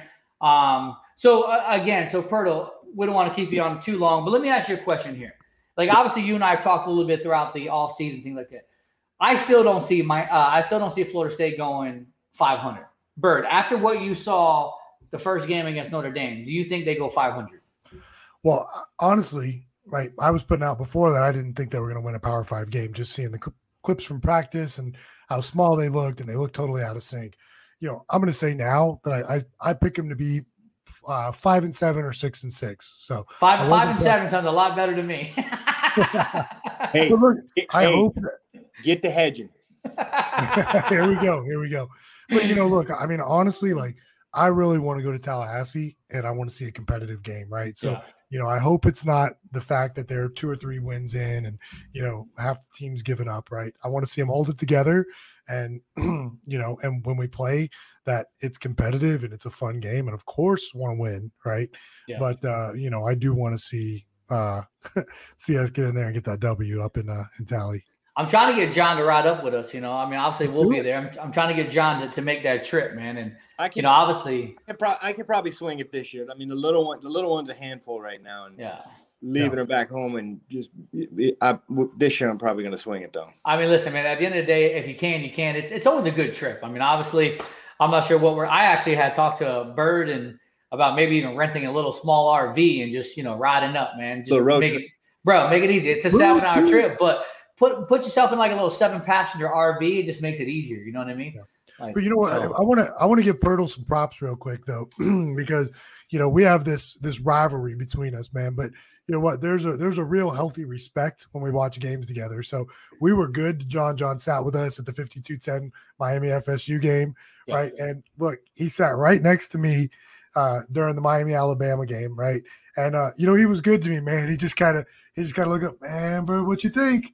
Y'all gonna be all right here? And I'm like, ah, you know, like, and I only lost my cool once during the game, man. I think I broke the seat in front of me, but I give it to you. I, I sitting next to you. We even spoke about it earlier. You know, from a from a you know, Europe, Miami's our biggest rival, regardless. So like you know, going into any game, you know, like my natural gut instinct is I don't want to see Miami win. You know, do I want to see Alabama win? Hell no. But you know, uh, it, it's between a rock and a hard spot. You know, so I'm just there for a good time, and you know, and, and I mean, uh, let's. I mean, Alabama's Alabama right now, and Miami definitely wasn't up to the task. But you know, it was uh you know it, it it reminded me a little bit the reverse side me being down there in miami last year and just getting gutted you know and like that feeling of you know like you know like this is where we're at you know like this is what i mean it's early you guys can respond so Correct. Yeah.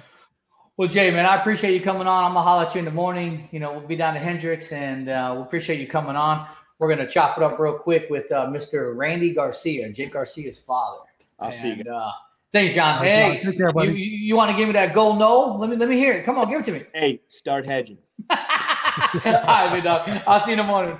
Easy, buddy. That, that was our boy John Pirtle over there with a big FSU fan. That's I guess you would call him our FSU insider, right? So because he always has good content with him. Well, so. yeah, we've talked about having you know guests from each other's school come up, Correct. right? Right. But we're like, who do we bring on from Florida State, man? Then we don't want to talk to any of those guys. Right. We're like, Pirtle's got to be our insider, man. That's right. All right, so Bird joining joining the show here on the Kane Gang is uh, uh, a special guest. Uh, we would like to welcome Mr. Uh, Randy Garcia. Uh, Randy, thank you so much for taking your time and uh, joining us here on the Kane Gang Radio Show on Sirius XM. Um, how are you doing tonight, sir? Um, feeling good, feeling positive. Can't wait till Saturday. Yes, sir. Uh, obviously, you know, I kind of already turned like the mirror forward and not even looking back from last Saturday and just looking straight ahead and seeing what we have to show this Saturday against Appalachian State. How was uh how did you take the game on Saturday? Obviously, uh, you know, people probably know your son is Jake Garcia, um, you know, big recruit. But as a father watching, and I'm assuming you're a big college football fan or just a big football fan in general, what was your perspective and how did you take the game and what you saw on Saturday?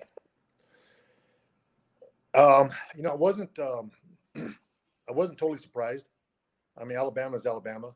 Um, you know, I I knew that we had a chance, um, but you know, after hearing some of the um, other podcasters and some of the stuff I've heard that went on behind the scenes, you know, um, like lack of communication or, or breakdown of communication, like on defense and those kind of things, I kind of have, have a better understanding of why the score was what it was like. Um, you know, it's it's. Um, I think we're a little ways away from uh, the Alabama types, but um, uh, the ACC championship is always in reach, and that's and that's got to be a you know our next goal.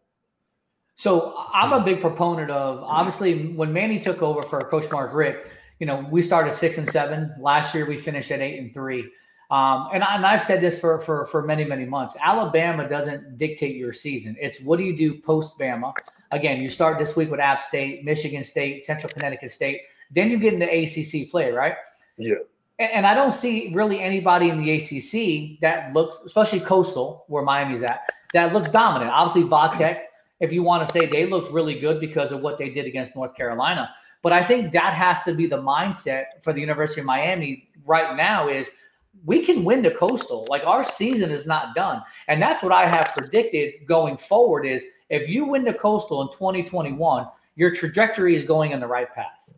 Oh yeah, absolutely. That's uh, the only team that can beat Alabama. Uh, the only team that can beat uh, Miami is, is Miami. You know, as, as as long as we play up to our potential, um, because I, I didn't see anybody quit. No, Alabama game. correct, I mean, correct. It was you know, obviously you're losing by by what insurmountable amount of, of, of points, but I didn't I didn't see anybody just just flat out quit. There was still a lot of energy. Guys were still trying. Um, but um, it's it's almost like like like two different seasons. I mean, you got your preseason, you can go 0 and 4 and still win the ACC and still get to big bowl game. And I literally just said that earlier. We had the uh, guys from Black and Gold podcast from App State was on the show, and, and I just said that Alabama's our preseason game. We got that out of the way. We kind of see what we need to work on. And what better way to see what you need to work on with an Alabama or an Ohio State or Clemson, right? So you can kind of see where your deficiencies are. What did, what was your take from the O line? Obviously, as as a father of a quarterback, I'm sure you kind of watched the O line. I'm a big proponent of the big uglies up front and how do they handle you know the people in front of them. Um, do you kind of do the same thing? Do you watch how the old line plays?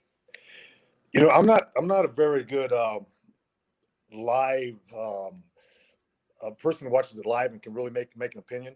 Um, I usually go back and I'll, I'll watch watch the videos and stuff. This way, I make a better opinion, and it's or have a better opinion. Um, but but for me, especially being a quarterback and and haven't been booed before and stuff, um, and and not that Jake's ever been booed, but um, I I don't have enough information about um, why maybe they ran or why they you know maybe it was supposed to be a pass and and they, they couldn't get off or or whatever. So um, it's hard to tell really how, how the line did until after you actually break down the film.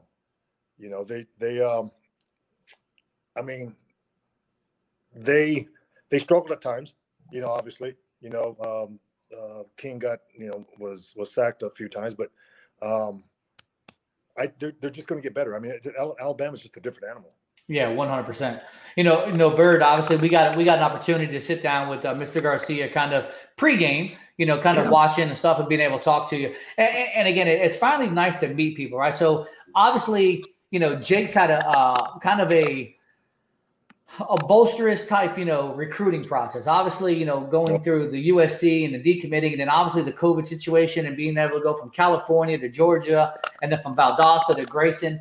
Um, would you mind telling me a little bit about that process and you know mentally how how did how did he take that? Jake is Jake is wired different, man. He's just he's just um, you know whatever whatever the opportunity is or the challenge is, um, especially when it comes to football, and he he he, knows he can overcome it.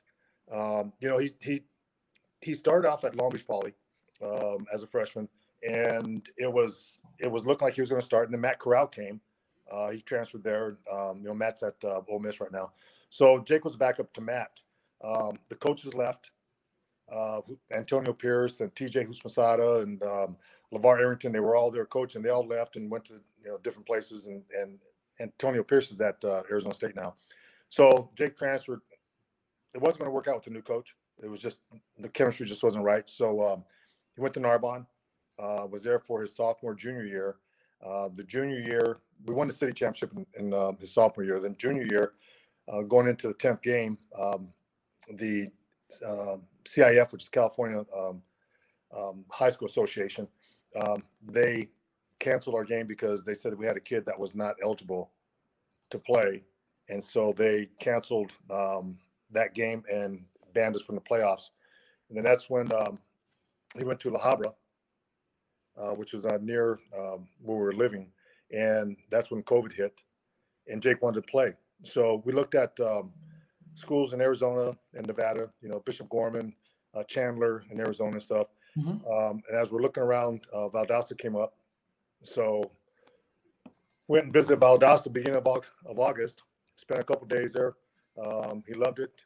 He says he wanted to play in the South. So went home, uh, ran it by mama and she said, sure. And which kind of stunned us. But um, so about three, three, days after we got home, we were back on a plane back to Valdosta. Um, there's a lot of talk about, well, actually, not a lot of talk, but there's some people talking about because we had to get a, a legal separation so that I had custody of Jake, even though you moved under circumstances with the pandemic and we moved over 2,300 miles then to play in uh, Georgia. Um, the Georgia High School Association didn't consider that um, a bona fide move because his his mom had to move with us. So we ended up getting a legal separation. Um, he was ineligible at Valdosta because it had not gone through the entire court system yet and didn't have a final judgment. So once that was done, that's when it became eligible at uh, Grayson. Wow. wow. That, you know, it was a long, long process, but he wanted to win a state championship, and that's that's how it ended up. So. yeah. yeah. You know, you know what, what's funny is, I'm sorry, Bird. I, I was just gonna, you know, obviously being uh, under the limelight. Obviously, you know, Netflix just came out with Titletown, and yes. you know, I'm sure a lot of people have seen that. um, you could just see the emotion that Jake displayed. You know, sometimes some of these kids, they, you know, when they're that type of player, you don't necessarily get to see that true and that raw emotion, but you can see how he was really hurt by not Yeah. being able to play and almost like they were blaming him, but it really wasn't his fault.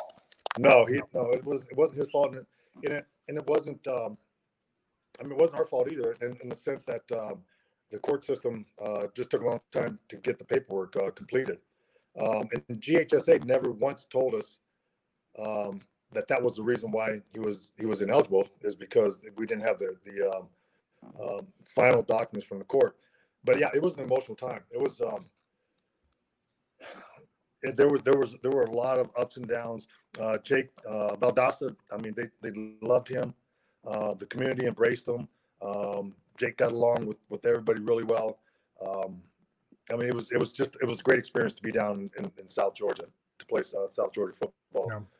Um, you know, it things worked out. I mean, wouldn't do it any other way. It was really sad to go. And you know, watching the watching the uh, Netflix thing, it was it was it was very emotional, even for myself watching it now. Just going through back the feelings that um, or the emotions that we went through. I mean, it was uh, it was a stab in the heart when when they told us he couldn't play. So you know, all that you guys have been through, it was uh, it was crazy for us because as we were we were standing out there watching warm ups and sharing time with you and, and your lovely wife Yvonne, and you know just um, watching the team come out, right? And I think we we realized we're like, oh my gosh, you know, this father is getting to see his kid in you know a uniform in a stadium they play the Super Bowl in. It's a packed house against the number one ranked team in the country. And I kind of looked over at you and I just kind of like you weren't like you could just see so much emotion on you and like everything you guys have been through. That was it was just a really cool moment to to you know to kind of be standing next to you for, man. But I'm glad you weren't with me on the plane when we got on the plane to go there. I'm surprised I didn't cramp up, man. It was it was um, and I, I think a lot of the emotion um comes from everything that we've been through. Sure. You know, and and and you know, you got the trolls that are on social media and stuff, and they're you know they're saying some some nasty things from from you know their basement and when they don't know anything. So I mean, and Jake's not not into that social media uh, stuff very much, but of course, you know, we look at it and, and see. And I don't I don't respond to it um, really, but um, yeah, when when we think about everything, when I think about everything that we've been through and stuff, and then watch them run out and um, it, it yeah, it was it was very emotional. You know, I- what I like is obviously a little bit, and we got about a minute and a half before we go to break. Um, obviously, you know, kind of getting ready for Cane Walk. You know, obviously, I saw you and your family out there at Cane Walk, and you're like, "Where do we stand?" And I'm like, "Listen, this is where you stand. You're, you're good." Because I do, I do so much recon like the day before, kind of find out exactly where we all go. Because even at home games, I will be there an hour ahead of time. Like I'm usually one of the first people at Cane Walk. It's something I've been doing for like the last eight years since they've implemented. Um, but tell me how that was like getting, you know, watching him walk by and you know, you know, kind of seeing that, and obviously in the team in general. Because walking through, I thought they kind of had that mindset, like they were prepared. Yeah, you know, and I, I need to apologize to you because I, I know I questioned you about. Are you sure they're going to come here? Are you sure? They're gonna come here?" and so his mom stayed up there, and then I went down um, on the on the next level just just to make sure. But uh, yeah, you, your recon is uh, is great. You did a good, good job. um, they, you know, they, they, they came in. They, they looked like they had the attitude to that they were going to win the game. And Yeah. They came them into play. Um, you know, it was really cool to see um, to be that close to the team as as they walked by and stuff, and and you know, got to give Jake a hug, and his mom gave him a hug up when uh, he was up on the upper level there. Um, and of course, I, I recorded everything, so I was able to go back and you know and watch it again. Yeah. But it's um, yeah, it's it, it, it's it's amazing. It's you know we wait, we worked so hard to get here, and then now that it's here, um, you know, you think you're gonna stand all big and proud, but it's just it's very humbling. Yeah, Really it is. is. It is. So, Bird, let's go to a quick break, and then when we come back, we'll finish up with uh, Randy Garcia. All right, you guys are listening to the Kane Gang Radio Show here on Sirius XM Slam Radio Channel 145. We'll be back in just a moment. Hey, look what I found. A radio. Radio. This is Sirius XM 145 Slam Radio. There are everyday actions to help prevent the spread of respiratory diseases. Wash your hands. Avoid close contact with people who are sick. Avoid touching your eyes, nose, and mouth. Stay home when you are sick. Cover your cough or sneeze. Clean and disinfect frequently touched objects with household cleaning spray. For more information, visit cdc.gov/covid19. This message brought to you by the National Association of Broadcasters and this station. We are strong, we are resilient, and we will get through this together. But these are stressful times, and it's important to also practice good self care. It's normal to feel overwhelmed, anxious, or afraid, but there is hope. Reach out to someone, connect with your friends, stay in touch with your community, and know that you are not alone. Learn more at wearebroadcasters.com slash hope, furnished by the National Association of Broadcasters and this station. Good morning, amigo. But you see why it's a bad idea to do that? I didn't Bro, cry during the talk. Good thing, good thing you're gonna be home today, so nobody can see you cry. But I was fine. I didn't even cry. I was like, good. No, but the silence afterwards is enough, and then you give me that puppy look. back. You get that puppy look you have. I'm just holding it back a little. Give Good a thing little nobody can see credit. crying tonight. I'm fine. Stay home, privacy of your own home. Watch it on Zoom. You, know, you can be a Richard sometime.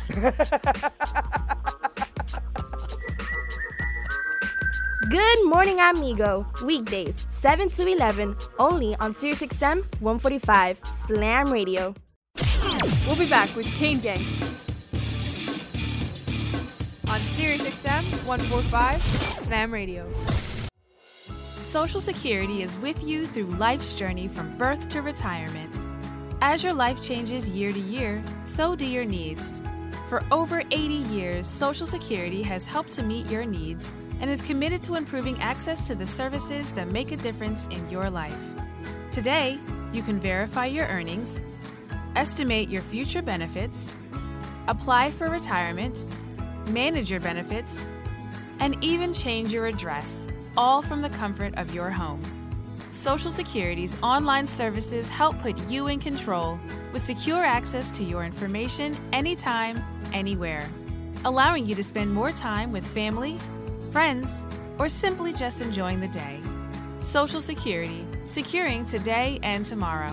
See what you can do online at socialsecurity.gov. Produced at U.S. taxpayer expense. I'm constantly failing, guys. I'm constantly learning. It's not how you fall, it's how you get back up. There's no losing, only learning. There's no failure, only opportunities. And there's no problems, only solutions. So to me, what failure is, failure is the mother of all success. But I really get motivated when people tell me it'll never happen. That, that to me is what makes me get up in the morning and go, what's next? I love people to tell me no. I love people to tell me don't, it won't, impossible. And, uh, the word can't is the word can, and the word don't is the word do, and the word won't is the word one, and in the word impossible is possible. So what are you telling? You tell them, you know, that, that all they can do is learn and come back bigger, better, stronger, because all it's going to do is lead you in the right direction. See, if you're always winning, then you don't really understand what it is to win. You, you got to take those losses, you got to take those hits. There's got to be the valleys, the peaks, the ups, the downs. In order for you to, when it does happen, you go, wow, qué rico. You know, this is what it's all about. On behalf of all of us here at Slam Radio, we would like to thank you, Pitbull, for making this dream become a reality. Slam Radio, what's up? From Enrique Santos, 1249, iHeart Latino. And now we're back with Kane Gang on Sirius XM 145 Slam Radio.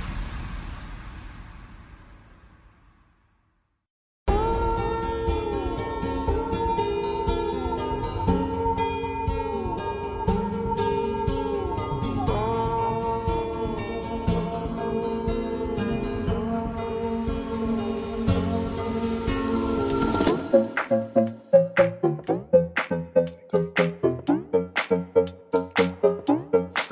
right, we're back here, the final segment of the Kane Gang Radio Show on Sirius XM channel 145. You got a dirty bird up there in the 772. Obviously, I'm holding it down in the 954, 305 area. And they got Randy Garcia joining us as well. So, Randy, my understanding is you guys are living in the Gables right now. Is that correct? Yes. Okay. So we got Randy Garcia from the 305 as well. So what is um obviously you guys will be there Saturday. Um earlier tonight on the show we had uh we had the black and gold people from App State. Have you done any research on App State? And if you, if you do, what are you thinking about? How do you think they're ready, they're going to come in here and be ready to play? You know, I haven't done any uh, research on him, but I know that the quarterback is um, um, Chase Brice. Yeah, probably. But I'm, I'm, I can't recall what school he was from, but he played at a big school, right? Clem, he was at Clemson, then he went to Duke, and then he just hit the portal to go over to uh, App State. Okay.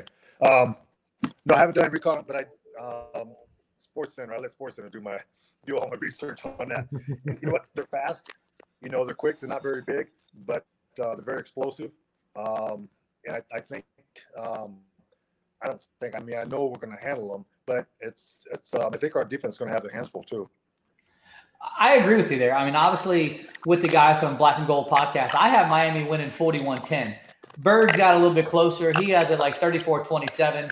Um, I feel like we come out there and we just, we kind of wipe the floor with them. So, moving forward, obviously, this 2021 season, I think, barring any injury, D'Eriq King runs the table and plays this year.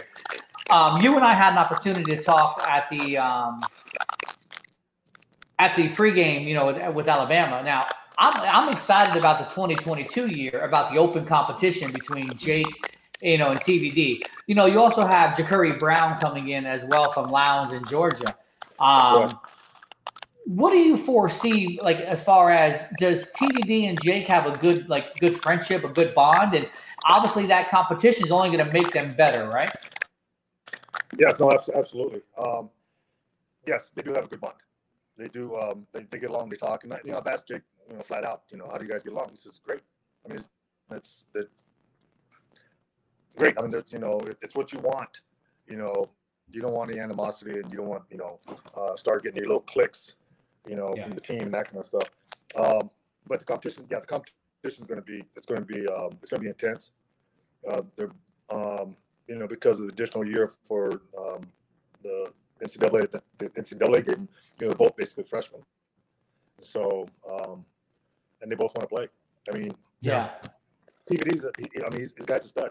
I mean, there's no, there's no doubt about it. He's big, strong, um, you know, and he's, and he's, and he's smart. So it's, it's going to be, uh, it's going to be a good competition. Absolutely. Yeah, you, you know, I- I'm looking forward to it because I think I think the ceiling is going to get higher and higher for Miami. Again, like like I mentioned earlier, talking with you, if Miami can have a great season and get to the co- get to the ACC title game, where you see a vast improvement from the last two years, moving forward.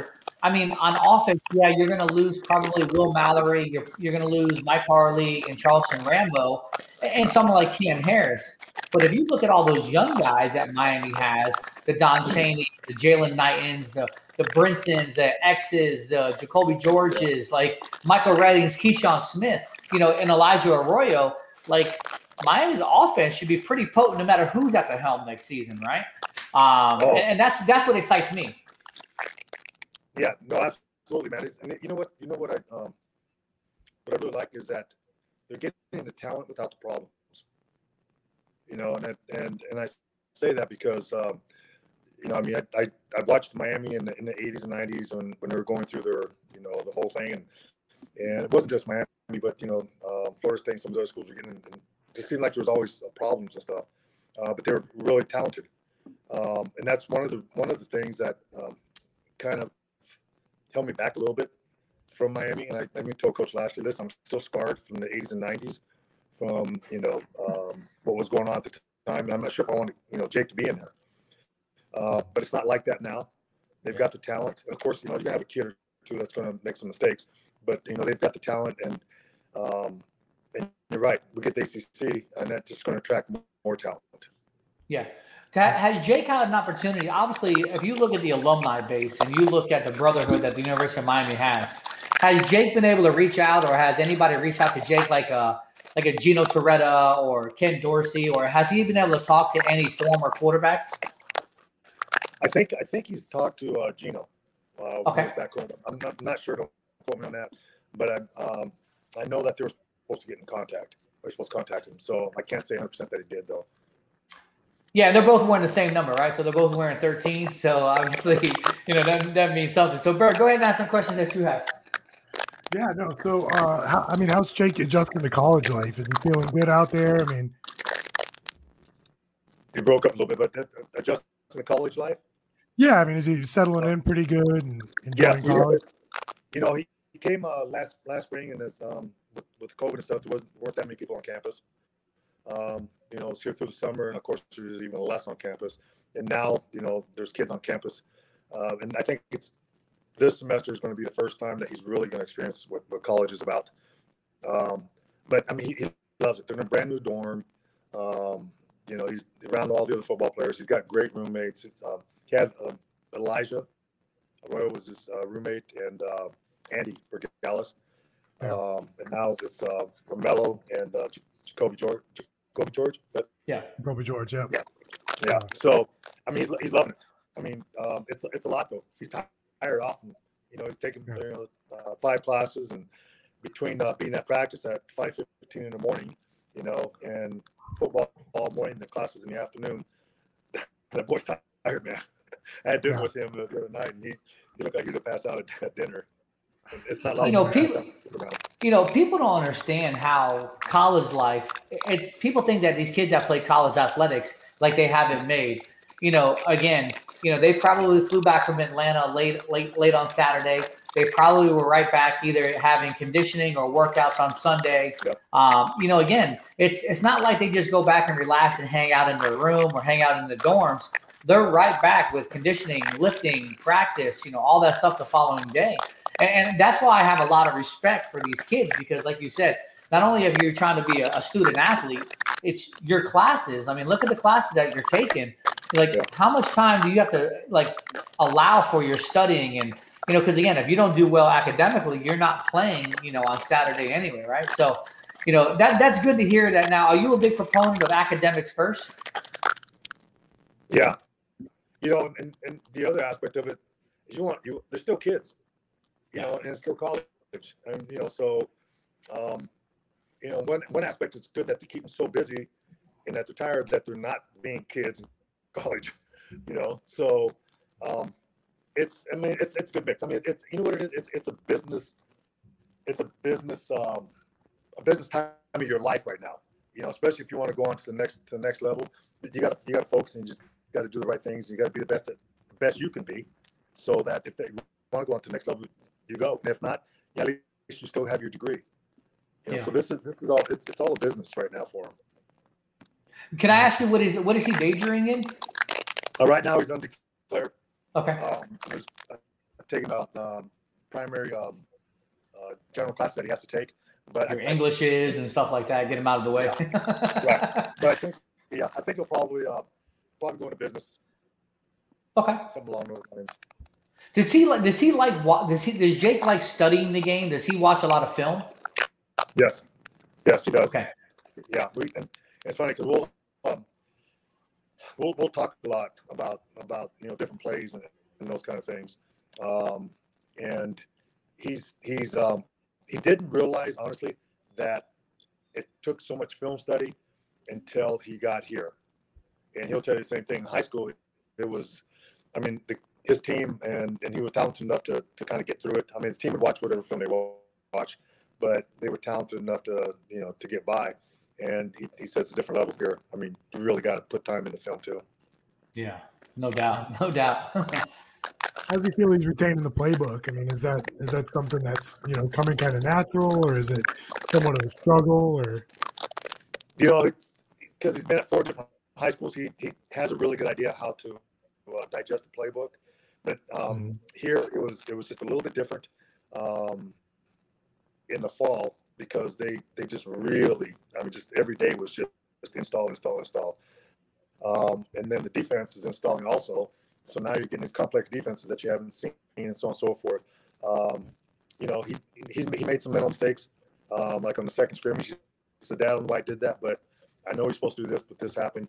And it's all because it was just it was a lot, you know. Until I explained to him, it's now that fall camp is over. Now you're focusing week to week on the next opponent, and you're not going to have a whole playbook. It's going to be tapered down to you know whatever that that they're going to rough that opponent, and then whatever special plays. Um, so the game's going to slow down for him now. Now he's out of fall camp. It's, it's slowed down quite a bit for him. Well, you know, I'm hoping this week, you know, maybe again, I, I have Miami winning pretty big. I'm hoping that Miami can get up enough and then maybe pull King and let number nine, let number 13 get in there. Because I'm a big believer in it. If you're up, you got to let your younger players get some playing time. Because again, say King last year goes down pretty early, right? You got to have people who can assume that role and be able to really step into the game and be ready to play. Oh yeah, absolutely. That, and, you know, we were up um, or, or losing quite a bit for Alabama. Um, I thought thought he might get in, but um, you can play four four games and still redshirt. Yeah, and correct. It's not going to be quality time to where he can get a couple series or so. Uh, Then it's not worth it. It was better that didn't get in. Yeah. You know, so, And I think I mentioned I think I mentioned to you um I think I mentioned to you when we were talking like the Central Connecticut State game, right? I mean the game coming up. That's a game where I, I feel like you don't play your starters. I think that's where you kind of play your backups. Maybe people would disagree with me on that, but uh, again, Miami will probably be favored pretty big on that. But there's no reason why not to play, you know, 13 and nine and, and give King the day off, right? And and if if something happens where you have to throw him in, by all means, then you put King back in. But that's the type of game I want to see all the young guys playing at least Right. a half of football. Yeah, no, absolutely. And that's you know, and under those circumstances, um, I think it's good for recruiting too. Yeah. Because you know it, it shows um, you know the recruits that that you can get some early playing time. Um, that they're not gonna you know when the opportunities there, they'll, they'll put you in. Right. So and that, that's that's big for some of these you know big four and five stars. They want to get the early playing time or some opportunity anyway. Yeah.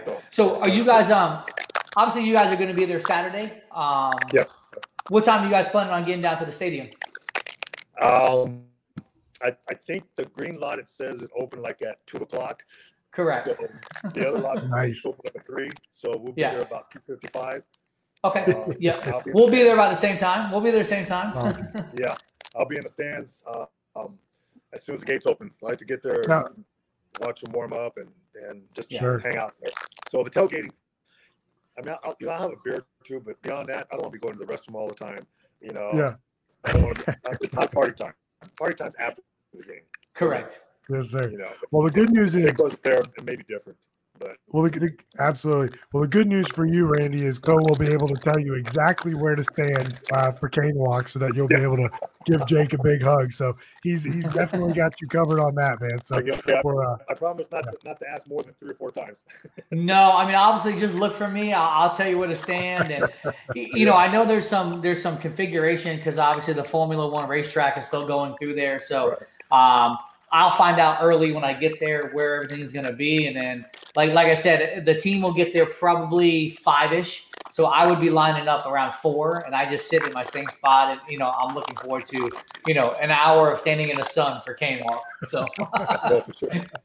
Yeah. Hey, Well- well, can I say one more thing? Can I say one more Yeah. thing before we go? Um, Yeah.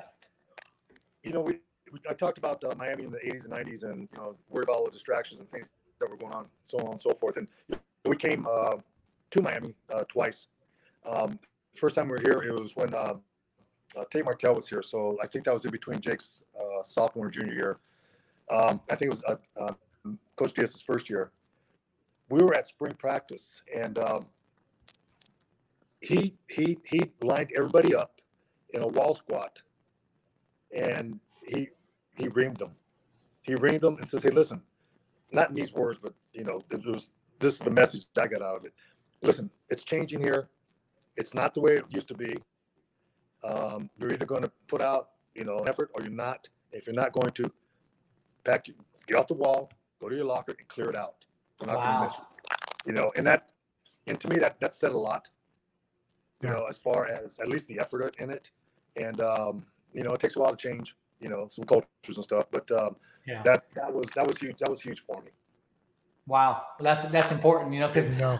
obviously those guys back then, it's you know, again, you look at the talent that Miami had in the '80s and the '90s. I mean, the talent spoke, spoke for themselves, Oh, yeah. where they can do what they want to do, right? But Right. I, do like, I, again, I do think Diaz is doing the right thing, and again, I still think he needs another year of recruit, like another recruiting class. Oh, yeah, but you sure. see, you see the the, the the trajectory is going up, not going down. So that's what I like to see. Right. So And and these kids, they, you know, some have been over the house for some Mexican, homemade Mexican food and stuff. Um, I mean, they're they're not just talented kids, man. They're they're really polite and Yeah. very very, very well mannered kids. I mean, it, it sounds kind of um, uh, elementary, but I mean, they are. They're they're Yeah. just, just really good kids. Yeah, you know, my wife's Puerto Rican, so I know all about that food. So, well, well, Ray, we found out some kids didn't really like the, the hot stuff, but that's okay. I, I tried to pull out some um, some shrimp and some pasta, and it was good. oh, that's awesome. Well, Randy, we appreciate you joining us tonight on the Kane Gang Radio Show. Um, again, I, I look forward to seeing you and your family on Saturday. And uh, you know, listen, thank you so much, and uh, have a great week, and we'll see you on Saturday. Thanks so much. Appreciate it. Thank you. Thanks, Randy. Bye bye. So that was uh, Randy Garcia here on the Kane Gang Radio Show. Good, some good input, man. It was, that was good. Uh, Yeah, obviously, a good show, man. Like obviously, you know, Bama recap. Um, that's in the past. Black and Gold podcast. Shout out to AJ and Big C. Uh, talk some FSU football with John Pirtle, and then uh, just finish it up with two segments with uh, Randy Garcia. Man, what a great show. It's a great show, man. Can't wait for Saturday, brother. We're gonna tear it Yeah. up. Yeah, I think Miami's going to blow them out of the water. So, anyway, thank you guys for listening. Uh, the Kane Gang Radio Show. We'll see you on Saturday again. My prediction I told uh, Black and Gold 41 10. I'm actually going to increase it. I'm going to go 48 10 Miami. Let, let's rock and roll, baby. So, All right, go Canes. go Kings. The views and opinions expressed on Kane Gang are entirely those of the host, guests, and callers and do not necessarily reflect the opinions of Slam Radio.